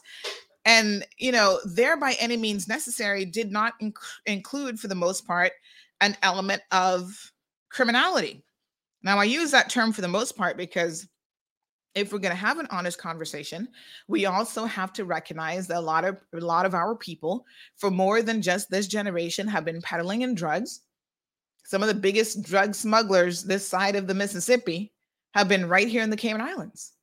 You know, and we saw them being part of the cocaine trade and involved in all sorts of stuff. And now some of them are big time politicians. Yet back in the day, they were laundering money you know they own shipping companies they were listen go back and read Lee Rich's book. I don't know how many of you read that. And he talked about how he was sitting down with so called respectable businessmen here in the Cayman Islands. Remember when we read that segment of his book? Mm-hmm. That owned a shipping company. Now, listen, if you're a criminal, in my mind, it doesn't make a difference to me whether you own a shipping company or you're little Javon, uh, you know, trying a hustle in central Bodden Town. You're still a criminal. Both of you are criminals. The difference is the one criminal gets the advantage of um, a family name, right? He gets the advantage of being able to uh, get sent away, perhaps to try to clean up and come off of drugs, stop, stop snorting cocaine all day long. So, you know, money and your name buys you certain privileges. We've seen big time drug users and lo- money launderers who come back to Heroes Welcome in this community and get to start over, get to re enter the business world simply because of who they're family to and who they are. Is that fair? Well, nobody told you life was fair. Who told you that lie? Right? So, no, it's not fair. It's a juxtaposition of the world in which we live. And yes, money buys you certain privileges that if you are poor, and a criminal that you will not get. You are more likely to end up in jail. So I think about, for example, um, uh, even in the U.S., President Trump, he was pardoning all kind of white collar criminals. They stole millions of dollars from people, but yet because of who you know and your connections, and you know, yeah, you're one of my Mar-a-Lago friends, you get a pardon. Meanwhile, the poor little black girl who shot and killed her pimp who was abusing her, pimping her out, had her high in drugs. She can't get a pardon, although she's already spent 25 years in life. She can't get a pardon because who the hell are you? Nobody knows your name and you don't come connected. This is the reality of the life that we're all having to live, folks. But it doesn't give you, the poor kid from Central, Dog City, Gun Square, you know, anywhere in Cayman, it doesn't give you the excuse to be able to say, well, by any means necessary. I think we need to redefine what by any means necessary means. Because listen, if it's by any legal means necessary, then yes, go out there and be on your hustle. You can work hard. A lot of us have been disenfranchised. A lot of us couldn't get hired by the establishment, right? Because they saw you as a liability. Oh, yeah, she talks too much you know, we don't want her in our law firm. She's going to be causing trouble. She's going to make people think that they have rights. you know, get heaven forbid that our workers should feel that way. And so, yes, you got to be on your hustle. But in my mind, your hustle should not be things that are going to hurt you, your family, or your community. You got to keep your hustle straight and you got to keep your hustle clean. So don't let anybody stop you, you know? And I understand when people say, you know, if I went to mechanic school and I'm trying to do all the right things, and I still can't get a job, or I go to public works and they're trying to, you know, constantly hold me down.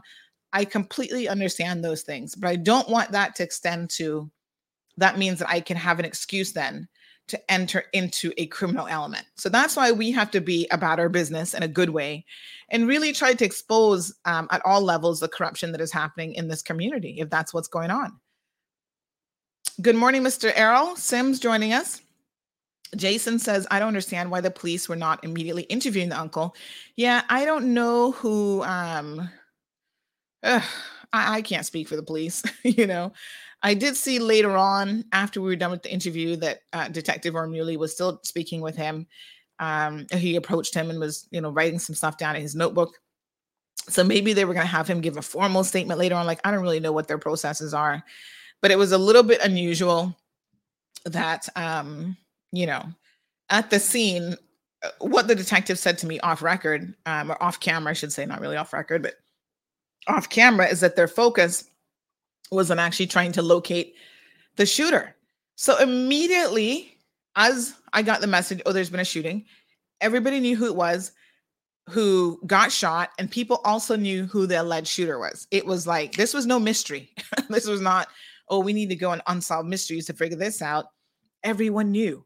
And I suppose when you do it in broad daylight, as brazen as it was done, um, it's almost like an open and shut case, right? So um it's it's really uh unfortunate, like I said, that multiple lives have now been ruined. Um, you know, on the one hand, there's not a lot of sympathy for the deceased. What can I tell you? Except that's that's what's on the streets, all over the streets. Everybody's like, child, please. That's one less that we're gonna have to feed it northward. I'm just here like snaps. What on earth? Joven. Yes. Am I am I confusing the names? Joven Fuentes. And then the other young man is Javon. Um, or Javon. I don't know exactly how he pronounces it. So KK says, trust me, Sandra, it took a lot for Javon to react. So we shouldn't be saying nothing negative about him. Well, I mean, whatever it was, at the end of the day, KK, he still has killed somebody. So he will have to deal with those consequences, which means that his family is now going to have to go with probably 25 years plus um, of having him incarcerated. They're also going to, I don't know if he has any children. I think he might have one or two kids. You know, now he's going to, his children are going to be, be growing up without him. So this is where we also need to be very, very measured in giving people an excuse. Um, it's not about saying something negative about someone, it's about being held accountable for your behavior and the consequences that fall from that behavior. So if you shoot and kill a man uh, and everything but absolute self defense, you got a problem, right? You've just ruined your own life and you've ruined the lives of many, many people, unfortunately, around you.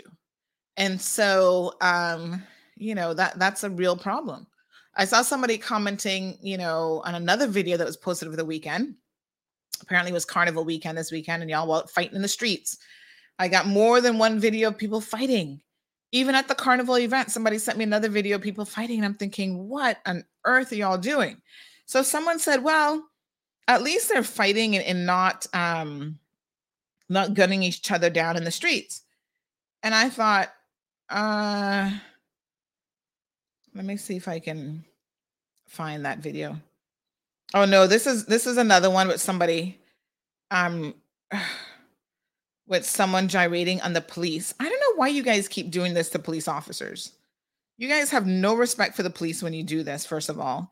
And secondly, you know that every single time you wind up on a police officer, all you're going to have him do is now be part of an investigation where he's going to be reprimanded for standing up there and allowing you young ladies to gyrate against him. I don't know why y'all do it it's honestly like something is wrong with you young ladies and i've never seen a man doing it so i'm to have to reserve my comment to um to young ladies but why do you guys continually um you know engage in this type of behavior during carnival season? You should really do your best uh, to stay away from police officers. They're there to keep the peace and to do their job. They're not part of the carnival and you guys always like to interject them into the situation. So there's another one here um, with another drunken man. Um, is this in Cayman? Are these people for real?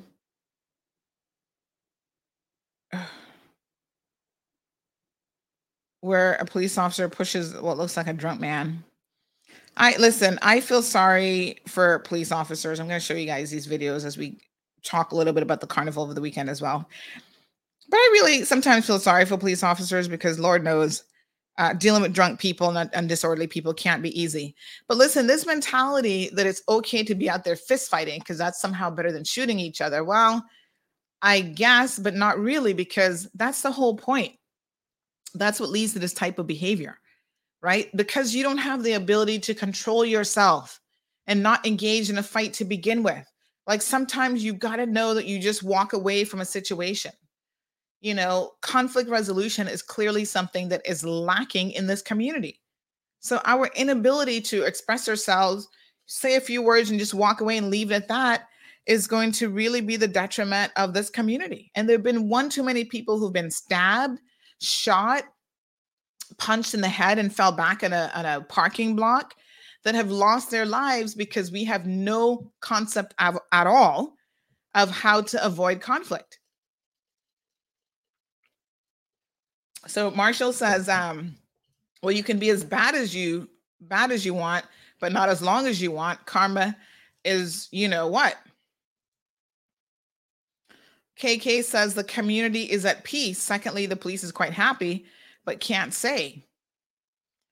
Well, again, if the philosophy was that criminals could take care of each other, believe me when I tell you, um, you know, that would be one method, but unfortunately, that it never ends, first of all. And it's always like, oh, okay, so you killed my brother, then I've got a score to settle, just not with you alone, but with anybody else that's family to you or that you associate with. And that's where you then start to pull in, unfortunately, um, a lot of innocent victims. So Flashpoint says bad seed.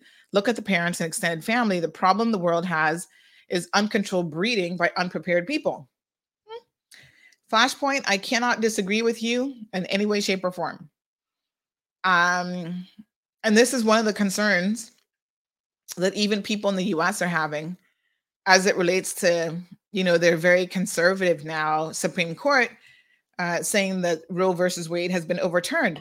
You know that there's a whole study around this topic about how after Roe versus Wade was passed, for the next like 15, 20 years, there was a significant decrease in criminality. And one of the things that it was actually linked to is the number of people, as Flashpoint just said, uncontrolled breeding by unprepared people who now had an option to not have a child, right? They were not bringing criminals into this world. They actually had choices. And so that had a direct impact on criminality around the US. All the major cities saw a significant drop in crime, and it correlated with the passage of Roe versus Wade 15, 20 years later, when those babies would have become teenagers and adults and start entering the criminal the criminal world. It's you know, it's a very interesting study and something that if you've never looked at is worth looking at it's a hell of a thing when you have um, people having children that they don't want, they're not prepared for, and they're just doing it just because society says, "Well, here you go. It's it's your problem now." Um, loved Lopez says, "Talk to things, Sandra. Corruption will never end." Sad. Uh, Dean Sinclair is also joining us. Says that uh, he's listening. Good morning to you. Alex says it was a plan already to happen. Aliano says the sad part is a tribal mindset society that thinks it's logical and the act public I think something missing here. And the act public executions being celebrated should be warning and eyes open. What's next? Uh, and is the police on their P's and Q's? So, um, again, it is an unfortunate situation, but yes, I think that Aliano, uh, it is interesting as you say, that a public execution can happen like this. And um, I don't know if people are celebrating it, but I tell you what, some people very well maybe, and some people are just, uh, you know, they're going to be like, listen, he got what he had coming. So KK says innocent until proven guilty. In a court of law, absolutely. But when you do something in broad daylight and you clearly were not um, too concerned about if people saw you doing it, then it is what it is.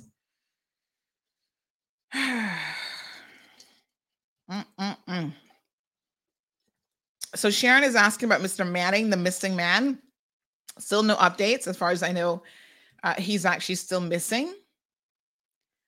So um, Gabby says that police are told to be more engaging with the public. Oh, Lord have mercy.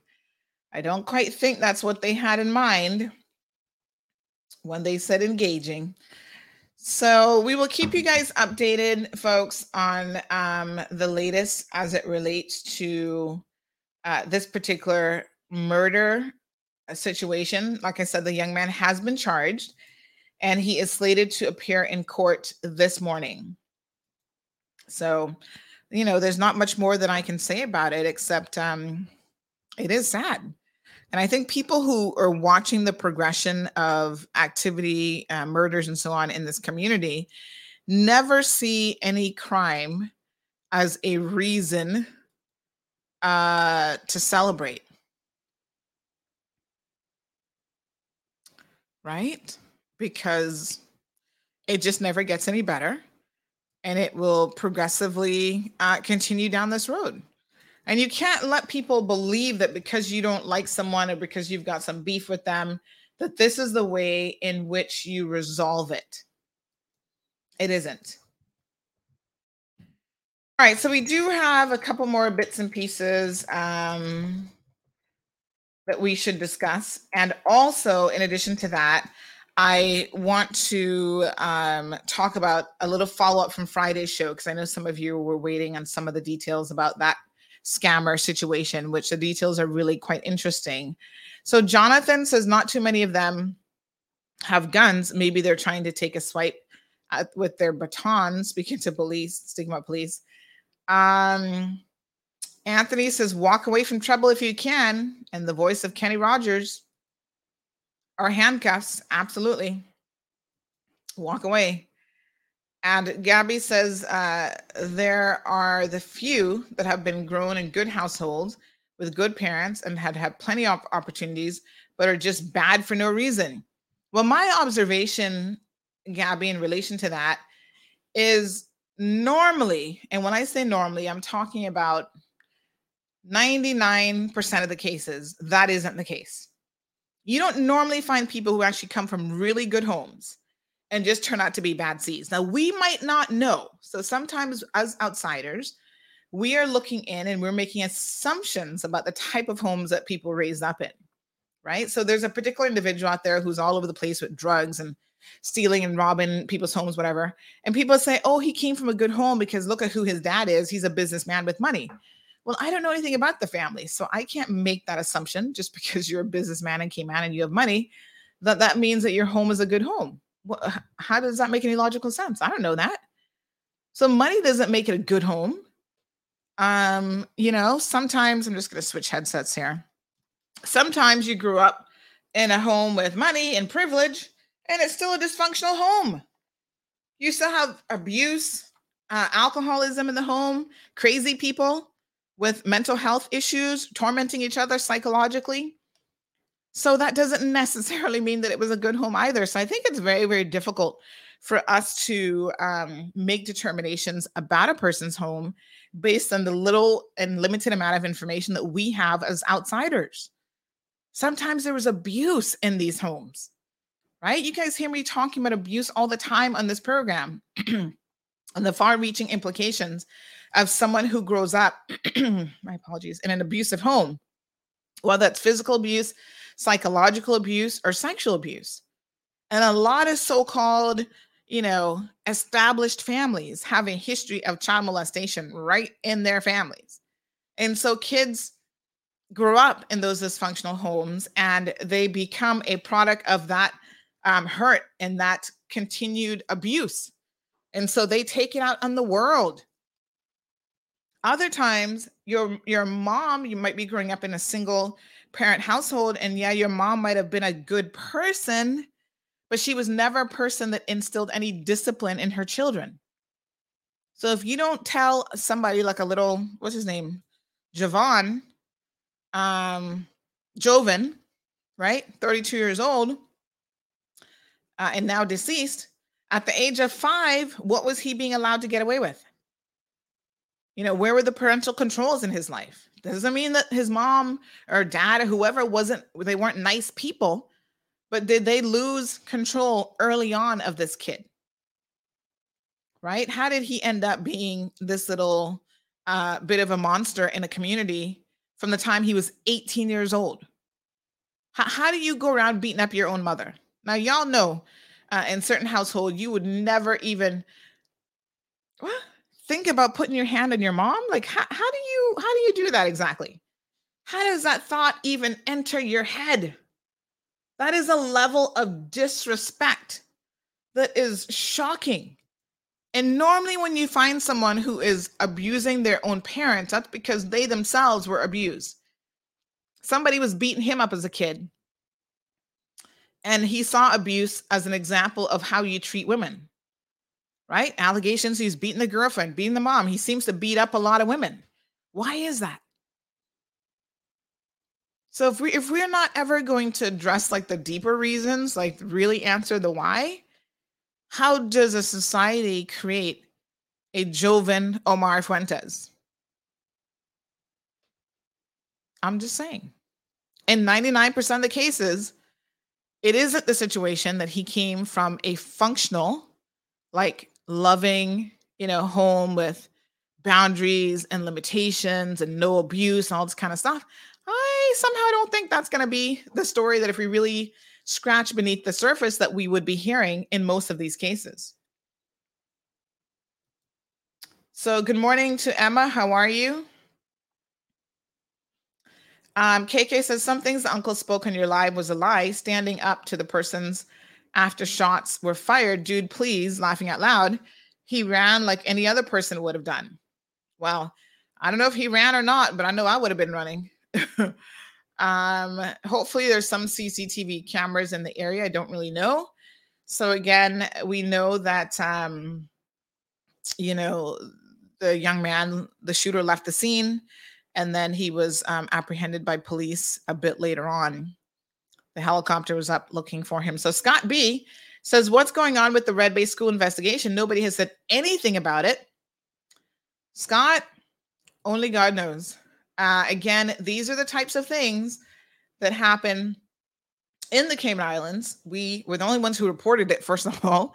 Uh, nobody cares really that, you know, a, a teacher is a school principal is trying to perform an exorcism on teenage children. Mm-hmm. And, um, you know, despite that, and despite the fact that um, the school claimed this is back in May of last year, so it's been over a year, we have never received an update. And this is the kind of thing to me that is just shocking because I think, to Scott's point, is when we have issues, even in our schools, that are widespread, that are reported, we never hear any sort of an update on what happened, what actions were taken. Here we are telling young people and telling children that your behavior has consequences, but does it really? Because we see adults engaging in certain behavior that are civil servants that work for government. And, uh, you know, the argument is we don't ever see the consequences that come from that behavior. Bonnie says uh, the Bible never lies. Children would be generations of vipers. But where are they coming from? You know, children don't raise themselves. So if children are generation of vipers, then they're coming from parents who were generation of vipers too, and grandparents who were generation of vipers. You know, so as parents, we can't just randomly blame the universe and blame government and everybody else for the children that we are creating. How do we create these children? Because when we start to answer that question, that means that every one of us who have had a problem child has got to take some degree of responsibility. Hmm. Uh, Marshall says it's sad what happened to that young man, but with the life that he was living, he had it coming. Well, that does indeed uh, seem to be a general sentiment. So Aliana says the problem is the overreach from many different aspects. You have parents that are good in instilling discipline, but once they leave the house, what then? The streets take over. Monkey see, monkey do. From a corporal punishment can nip their problem in the butt. Well, um, Aliano, again, you know, as a parent, you have the right to control, especially younger minds that are very, very impressionable, how much of that outside world your children have access to. And in this day and age, it really means that as a parent, you need to keep on top of what your kids are doing, right? So remember when we had the the um, dance hall artists visit our schools the other day? That was last year. I think at John Gray, and all the kids were like up in arms, and I'd I'd never even heard this guy before. You see, this is where as parents, you're in high your kids in high school, middle school, you need to be very much aware and cognizant of what it is they're doing. You're just handing these kids, you know, um, mobile devices, and you don't know what they're doing. They're in Snapchat groups and they're sexting each other and they're sending around all kind of messages. And yes, peer pressure has always existed, and that's not going anywhere. That's going to always be there. But at the same time, as a parent, if you're clueless about what your children are doing, even when they're not with you, well, what do you expect? And then when when you find out, when you figure out this is what my child is up to, you need to be having conversations with them. And I think a lot of that is not happening. So Scott says that Cayman Current asked um, every few weeks and got nothing from police or DES. Like you said, how, why, and how big a rug they got. So again, um, it, it's a problem. And this is this now is where government needs to be held accountable, right? And I'm talking about both the elected arm and the unelected arm. So the civil servants, Department of, of um, Education Services should have provided an update if they claimed that they were going to do an investigation. Normally, an investigation leads to some report, some uh, conclusions, some disciplinary action, something, right? And as broad as this situation was, the people are entitled to know exactly what the end result was and what this investigation found with children claiming that this woman was trying to perform an exorcism on them. Now, the elected officials, the Minister of Education, should push, although, you know, they have to be careful how they deal with the civil servants because the civil servants, as I say, you're not the boss of me, but they should still be requiring these reports to be made public. Instead of giving people the opportunity to carry that investigation that then stays hidden and no one ever knows anything about it if an investigation was actually fully carried out which makes you wonder because they never release anything. So i often wonder mm, did they really do an investigation or is this a bunch of you know smoke screens and mirrors to try to fool the people so sue says lots of young people have really good parents go down the wrong road many times till they realize what could happen to them and then they grow up. I mean, I, I am still going to um, stand my by my position, Sue, that I think what happens is a lot of parents think that they're good parents. And in fact, they themselves are delusional. I have seen parents like, oh, you know, I I I was a great parent. I was a good parent, parent of the century award. And I look at them and think, are we are we talking about the same household? Because even in very limited situations, a little bit that I know, I'm shocked at parents who think that they were a good parent. you know what I'm saying? I'm just like, wow, that level of delusion. It's no wonder that their kids have problems because they think that they raised them in a good home. And I'm like, okay, just because you weren't on drugs and gangbanging doesn't mean that you're a good parent. Maybe you had no concept of how to set rules for your kids and how to put your foot down in a meaningful way other than just beating your children because everybody thinks they're a good parent because they beat their kids and that's the definition of being a good parent and it isn't. There is so much more to it. Right? I, I see parents for example who grew up never teaching children any degree of financial management no fiscal management whatsoever and then when their kids become adults and they're always, you know, owing this person money, that person money. They can't pay their bills. They're moving from one apartment to the next. And they're like, I, I don't, I don't know what's wrong with her. I, she was raised in a good family. Well, you know, you were showing her by your own actions a lifestyle without any messages of excess and not really explaining that, okay, we can have certain things in life but that's because mommy and daddy has to work really, really hard for it. And you don't get everything that you want. So even learning to say no to your kids seems to be something app is now my um sorry that is lost on uh lost on a lot of people and those are just you know that's just but one simple example of where people think oh but i i have a good family i'm raising my kids in a good household i was just reading quite interestingly enough an article um, just yesterday about some of the things that um, 10 toxic things that parents do to make their children less functional as adults. And I was reading this thinking, oh my gosh, okay, I need to make some improvements. I need to do this. I need to do that. Right? Here, here's one that we all do as parents invalidating their feelings. So telling kids to stop worrying or stop crying sends a message that their feelings are bad and it teaches them that they need to hide their feelings or fight those emotions. They may grow up to mask their feelings or numb their pain in unhealthy ways. How many of you do that and you still think that you're a good parent? you know what I mean? You tell your kids when they're having a moment, you dismiss their emotions or you laugh at them. Oh, what are you crying for? You're such a big baby. And you're going to still stand up and say, "Oh, I'm a good parent." I'm going to I'm going to share this link here because I have to wonder how many of us of these 10 things are actually engaging in probably 8 out of 10, right? That are going to damage children into adulthood and yet we still think that we are good parents. I'm not I'm not saying you're not trying to be a good parent, but sometimes you don't know any better because the examples you yourself have learned came from dysfunctionality.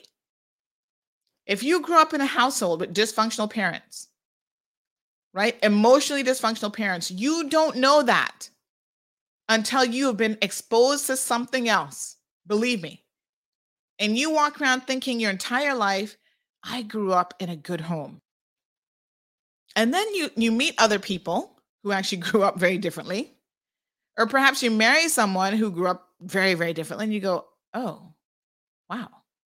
So the way that my parents spoke to me, how us as siblings got along, the constant fighting, and this and that, that isn't normal. That isn't what other people like other people live differently. So I think a lot of times that we as parents and individuals don't even know what looks what what is you know a good home? What is what is a functional home emotionally psychologically and so on? Because we did not grow up having lived in that environment ourselves. So tracy says sins of the father rest upon their children. Tracy says life skills should be taught in school. Learning to invest save tax returns. Well we don't have those yet thank god real day skills they need for the future. Many of their parents don't know what reality, uh, what is readily available, or knowledgeable to educate their children for new world life requirements. And it's it's not even. I mean, that's additional stuff, Tracy. And you're absolutely right. You know, we as parents sometimes don't have the skills to help our children, and that's when I think we have to recognize number one that we don't and number two, be willing to ask for help. There's no harm in saying, I don't know something, even as a parent, and I need help. You know, if you are a mother, for example, say you're a single mother and you're raising whether it's boys or girls, and you have a deadbeat, absent father, and there's a lot of them out there that are causing children to grow up being dysfunctional one of the things that you need to do is you really need to reach out to people in the community who can help you augment the the missing parent right? There's no real substitution for a good father not being in a child's life.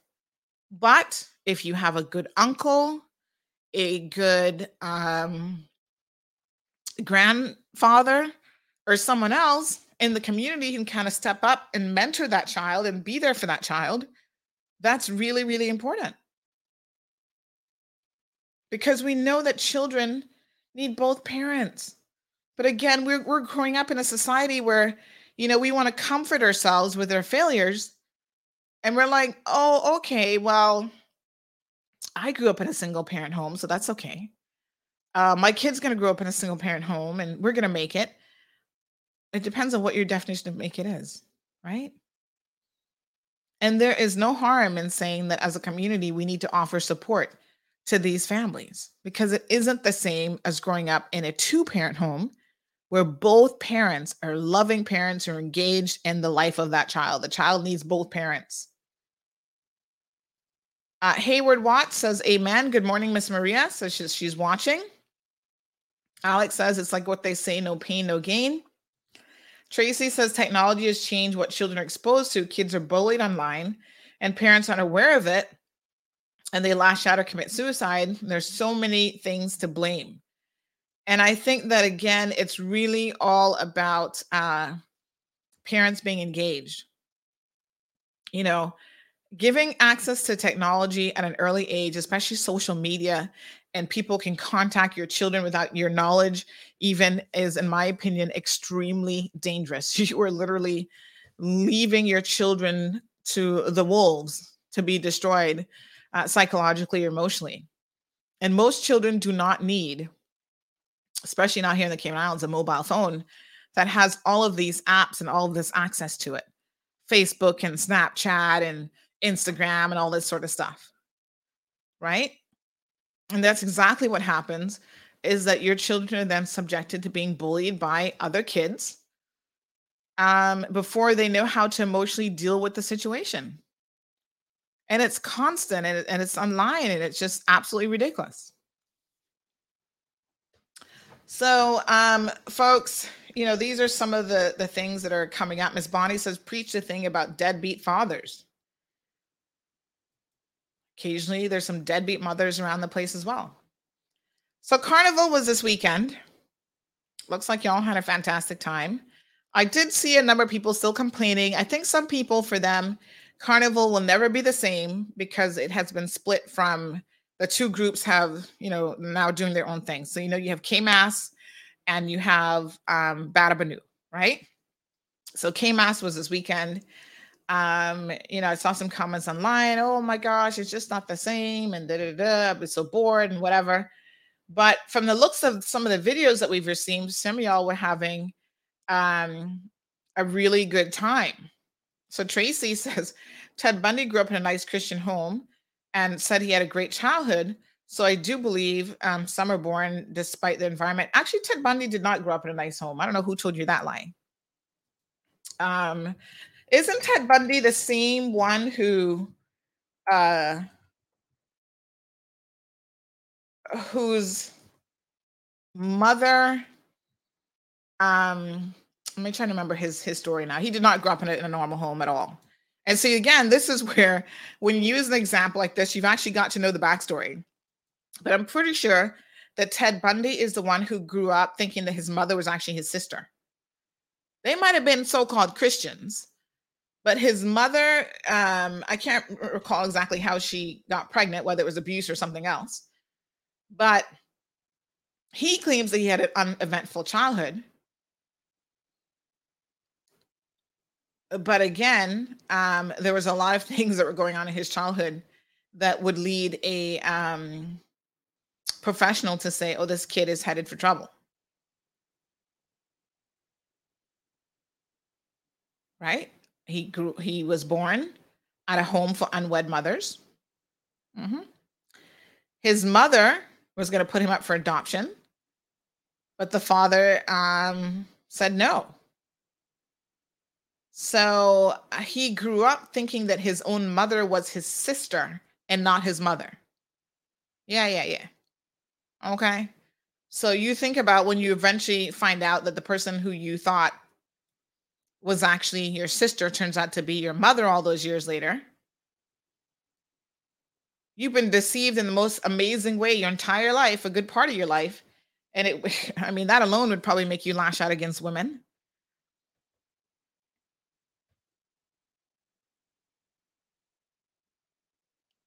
So um, they told him that his grandmother was his mother the grandmother suffered from depression, uh, agoraphobia. His grandfather had been described as the owner of a raging temper. Violent acts touch everyone from cats to dogs, employees, and family members. Some Bundy experts have theorized that he was the result of Louise, his mother, being raped by her own father. Her story was she was seduced and abandoned by a war veteran. Yeah. This is not a normal home. This is not a nice Christian home. This is a dysfunctional home that they lie to people about and they hide behind the veil of Christianity. They want you to believe it's a nice Christian home. But again, from the outside, some people might be fooled.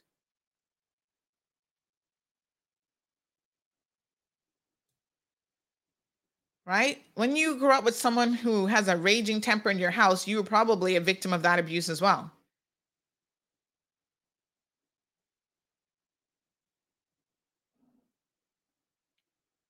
His own behavior. On one occasion, his aunt woke up to find him as a toddler placing knives near her sleeping. Yeah. Okay. This is what his aunt said. I remember thinking at the time that I was the only one who thought it was strange. Nobody did anything. really. Mm-mm-mm. Uh, an experienced psychiatrist said only in very seriously traumatized children who have either themselves been the victims of extraordinary abuse or who have witnessed extreme violence amongst family members would you see that type of behavior. He didn't grow up in a nice Christian home, child. Right?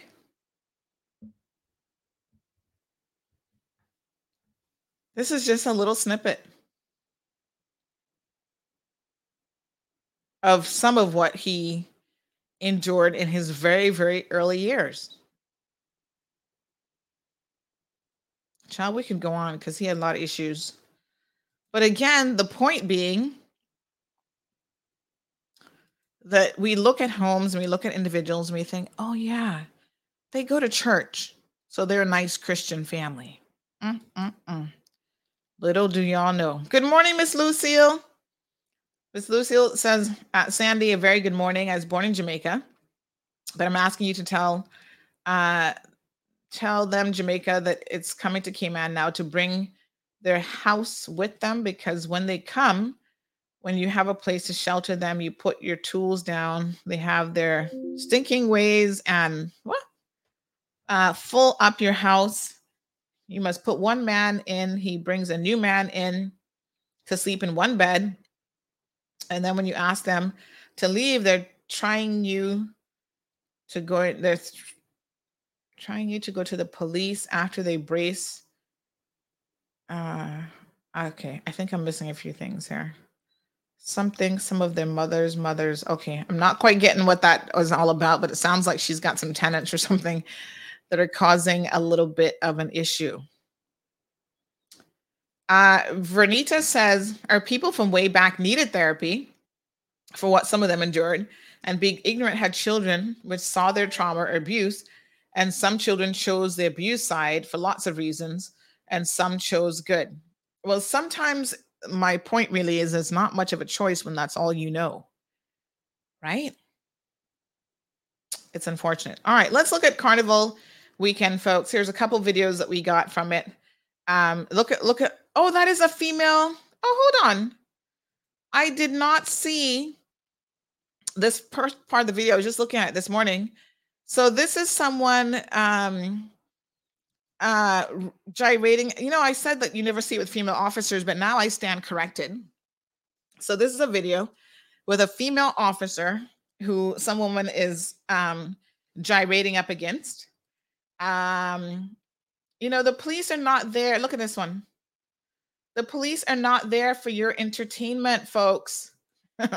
I mean they're there for your safety you should it should not be allowed for you to touch a police officer in uniform in this particular way. Hello, people have been hauled into court for speaking to police officer out of way, out of sorts, much less gyrating up on their parts. So you have two officers here, a female officer. She's got her hands in her pocket. See, this is where the female officers and any officer should say, listen, do not touch me. Back up right? I know you guys are out here, you're drinking, you're having a good time, you're probably not in your senses right now, but do not touch the police. Now, I notice with interest that neither officer is touching the individuals who are touching them, but this could be battery. You could be charged. What are y'all thinking? Lord have mercy. Mm-mm-mm. Look at this. This one rubbing up on the female officer, and the next one gyrating up on the man, and somebody touching him on his shoulder. Looks like he he moves. It kind of ends prematurely there, but it does look like he tries to um walk away from the situation after a couple seconds of having her rub up against him. It was probably starting to become a little bit uncomfortable for more reasons than one. All right, here's oh another. God. Not today, Bobo. Gotcha. You're not even touch him. Not today. Oh my God, that's not good. He's drunk enough. No, don't do it. Oh my God. You gonna get arrested, you know? He's gonna get arrested. He's gonna get arrested.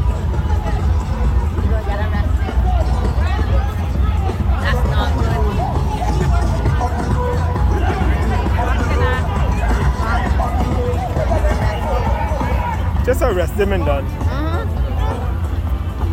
Giving him enough time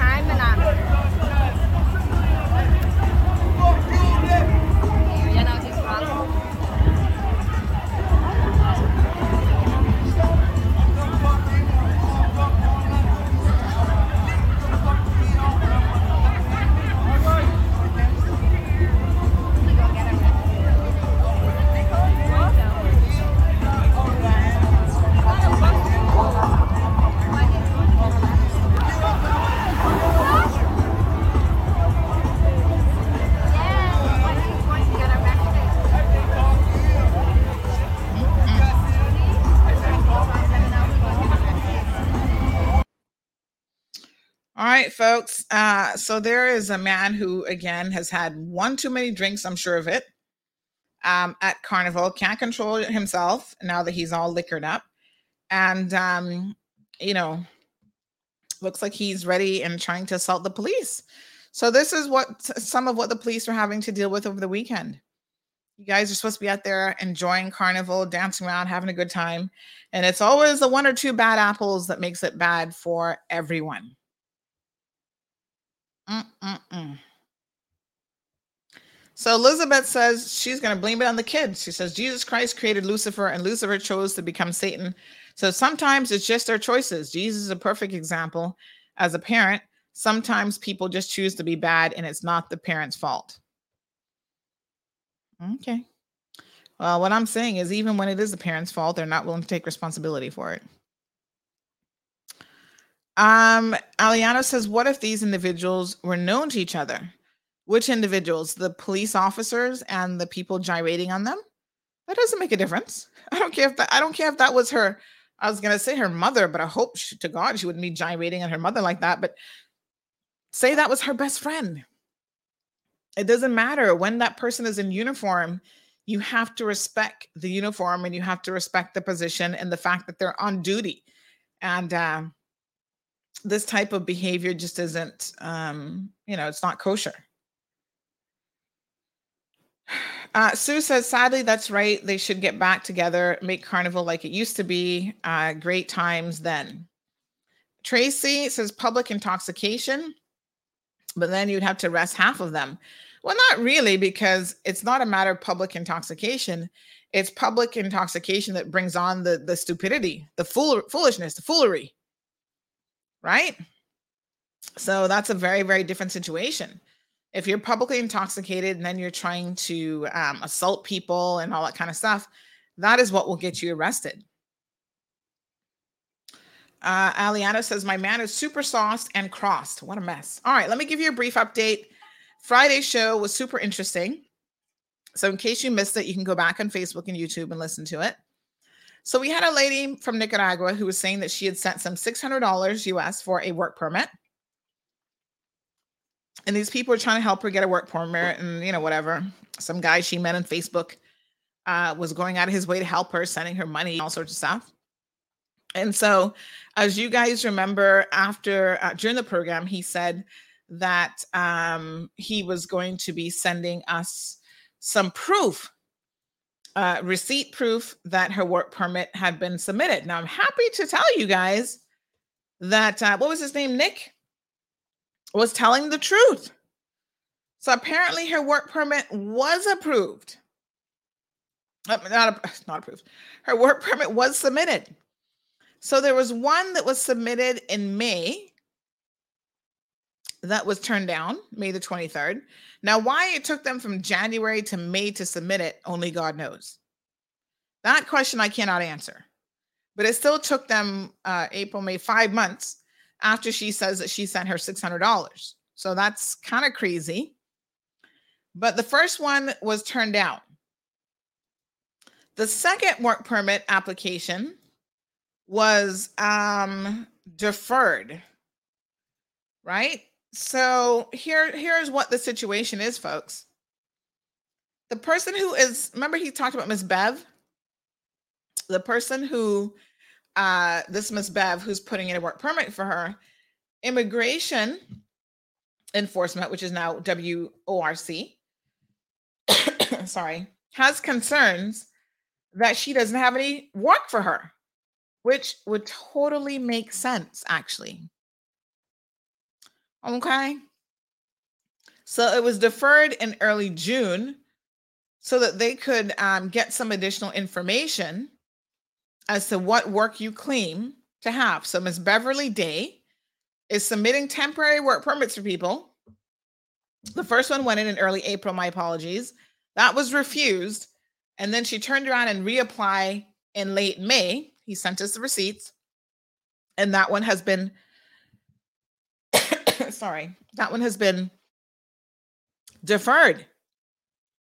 And it's because um you know, they want to know that you actually have legitimate work, which is a good question.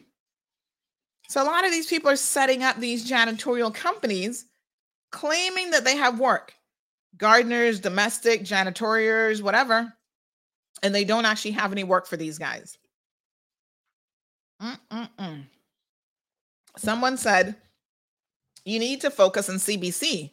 How in Jesus' name you can give people all six months and extensions waiting a decision of a work permit. And no one has held a decent paying job. And I'm still talking about uh, domestics, gardeners, etc. What they need to start doing, there's a really easy solution for this, right? There has to be a money trail. So, you know, in the employment law, um, there is a requirement that you have a either a contract or working terms, conditions and working terms, or something it's called, right?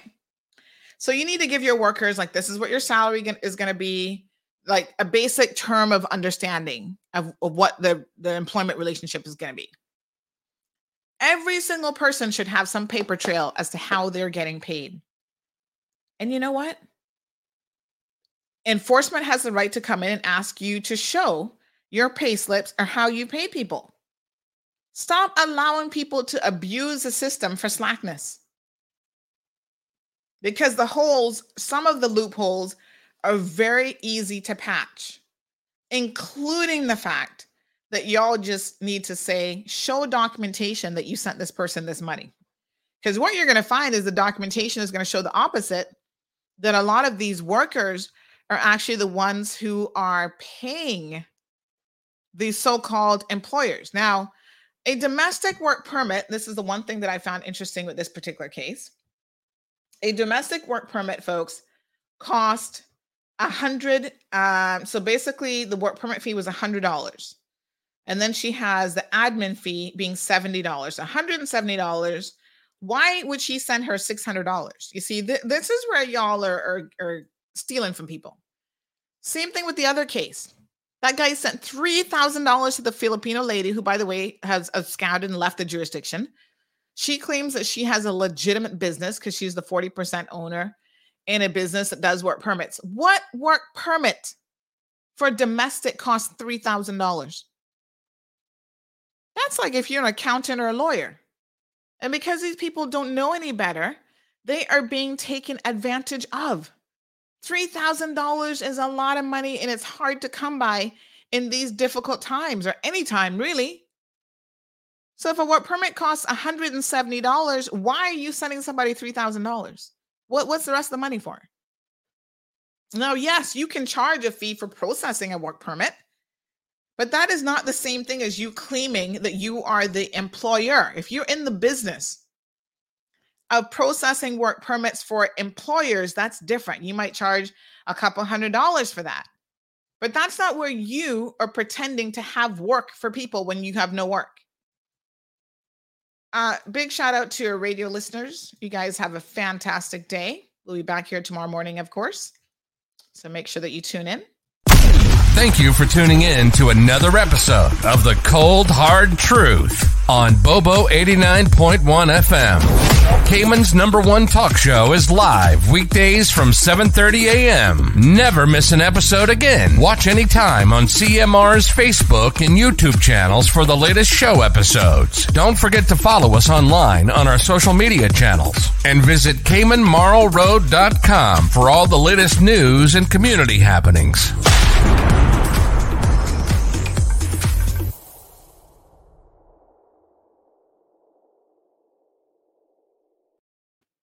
All right, folks. So um again, that's for our Bobo 89.1 listeners. But yes, I mean, this is a little bit of a crazy situation, right? Of course that's breaking the law. Um $3,000. And then and then they talk about oh they have a legitimate business. Well, you might have a business.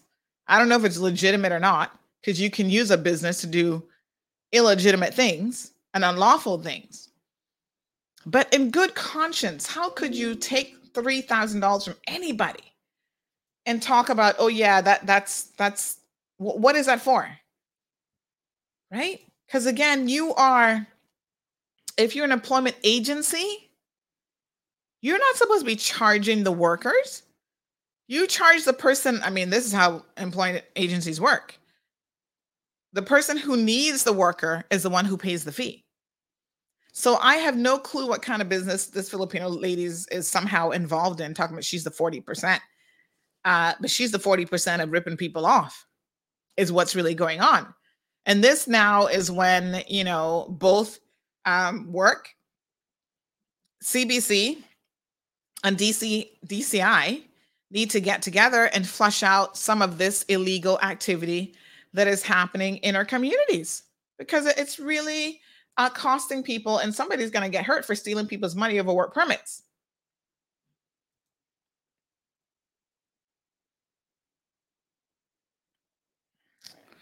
All right. Um so uh, someone says that you're 100% right. Everything can be traced back to the home. It's just that most people don't, you know, they they don't want to admit that. You know, it's unfortunate. Um,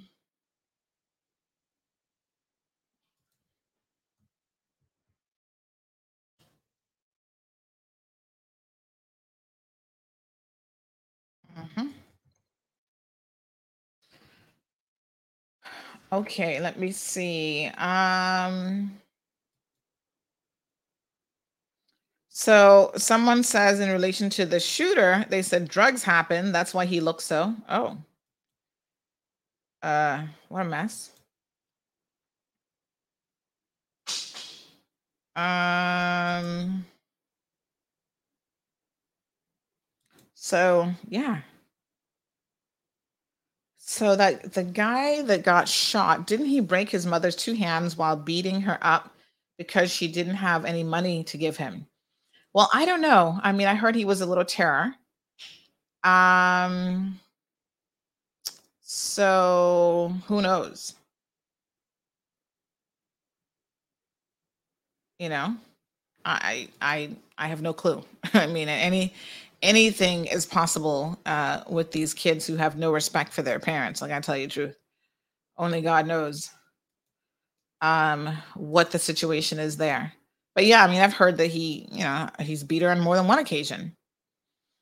Oh, honey child. Mm, mm, mm. Oh my God, I can't even imagine. My child beating me. Mm, mm, mm. Child. Wow. That wouldn't end too well. Hmm. Not today, Bobo. Not today.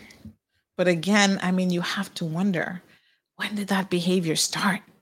You don't just disrespecting your mother when you're 25 or 30 years old. This has been long, you know, this has been happening. Like the disrespect started, no doubt, at a very young age.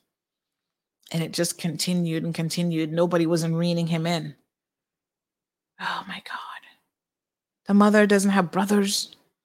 She doesn't have an uncle.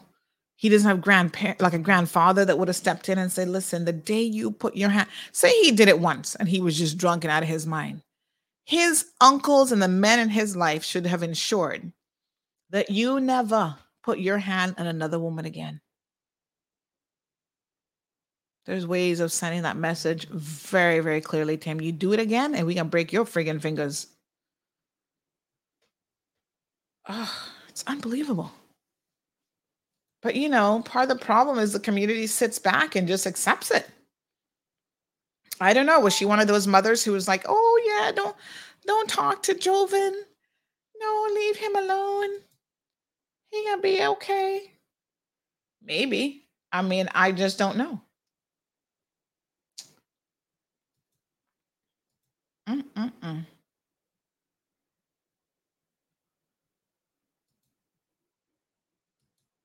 Who knows?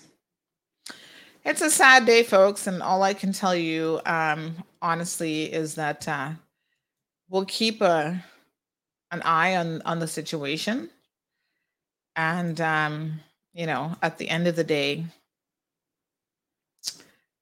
um, what a mess.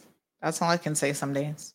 Folks, uh, tune in tomorrow morning. We're going to be joined by UCCI, the University College the Cayman Islands, is coming in the program. They're going to be talking about some of the things that they've got going on there at the university. So um, ensure that you tune in. You can hear about their courses, what they've got coming up for the fall semester and tons of other things. So we have a number of um, participants, at least three or four people that will be joining us from the University College of the Cayman Islands. So lots more um, open mic opportunity. Of course, there's always something going on in this small little town of ours, folks. What a ting! Cayman is so small, but yet so crazy. We wish to extend our condolences to the family of Miss Islay Conolly, uh, 99 years old. What a beautiful life she lived. Um, she was a, a, lifetime educator, MBE recipient, and uh, she passed away over the weekend. The premier issued a statement saying, amongst other things, that uh, those she taught who remember her tenure as, chief education officer uh, will still talk about her achievements today. While we were hoping that she would have been, she would have made her century, she was certainly blessed with 99 years of life. Uh, he also says that in recognition um, of the significant reach and impact of Ms. Conolly's work, the government extends its deepest condolences. sorry, to her entire um, family. So she was the first recipient, folks. She lived an amazing life and was the first recipient of the Cayman Islands Chamber of Commerce. Um, what's the name of that award? Not award now. Um, oh gosh, hold on. It is called the Spirit of um, Chamber of Commerce Lifetime Achievement Award in Education in 2008. She also was honored as a member of the um, Order of the British Empire in 1981. And she's been um, honored by the Caymanian people, Caymanian government, with the Spirit of Excellence Award during the National Heroes Day in 2009 as an educator pioneer. So, congratulations to her. Born in 1923 in Cayman Brac. Wow. Can you imagine what life was like then? Oh my gosh. Um, during her career, she's recognized for starting a school for the hearing impaired, as well as introducing the community college to the people of the Cayman Islands. So kudos to her and um, her amazing legacy that she leaves behind. Uh, three children. She had David Rich, uh, attorney at law, Burns Conolly, and Jacqueline Conolly Smelly. So, um, again, we extend our sincere condolences to the entire family.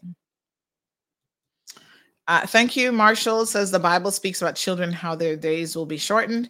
Aliana says nothing sad about it, just pathetic, as we can see, live that life, die because of it. So there you have it, folks.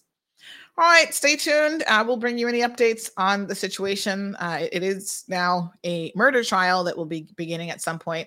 Um, these are the early days still, so you know uh, we'll see what his attorney argues. Of course, We know we already know what attorney he has, child. Amelia's on the job. Um, so we'll see kind of how that goes, but he should be appearing in court today to um normally the first appearance is just a mention. So not a whole lot happens at mentions necessarily. And then they might set another um mention date for a couple weeks where one can expect to probably have a bail application. Now, murder charges, it kind of depends uh whether or not they get bail. So some people have been accused of murder and they get bail and others do not. So we'll see the strength of of you know, I guess uh the bail argument and it's done on a case by case basis. So we shall keep you guys update and updated. So anyway, have a fantastic day, folks. Um, it is sort of like a Monday, but it's actually Tuesday. So get out there, work hard, be on your hustle, but make sure it's a straight, legitimate hustle. And uh, we'll be back tomorrow morning. Until then, take care.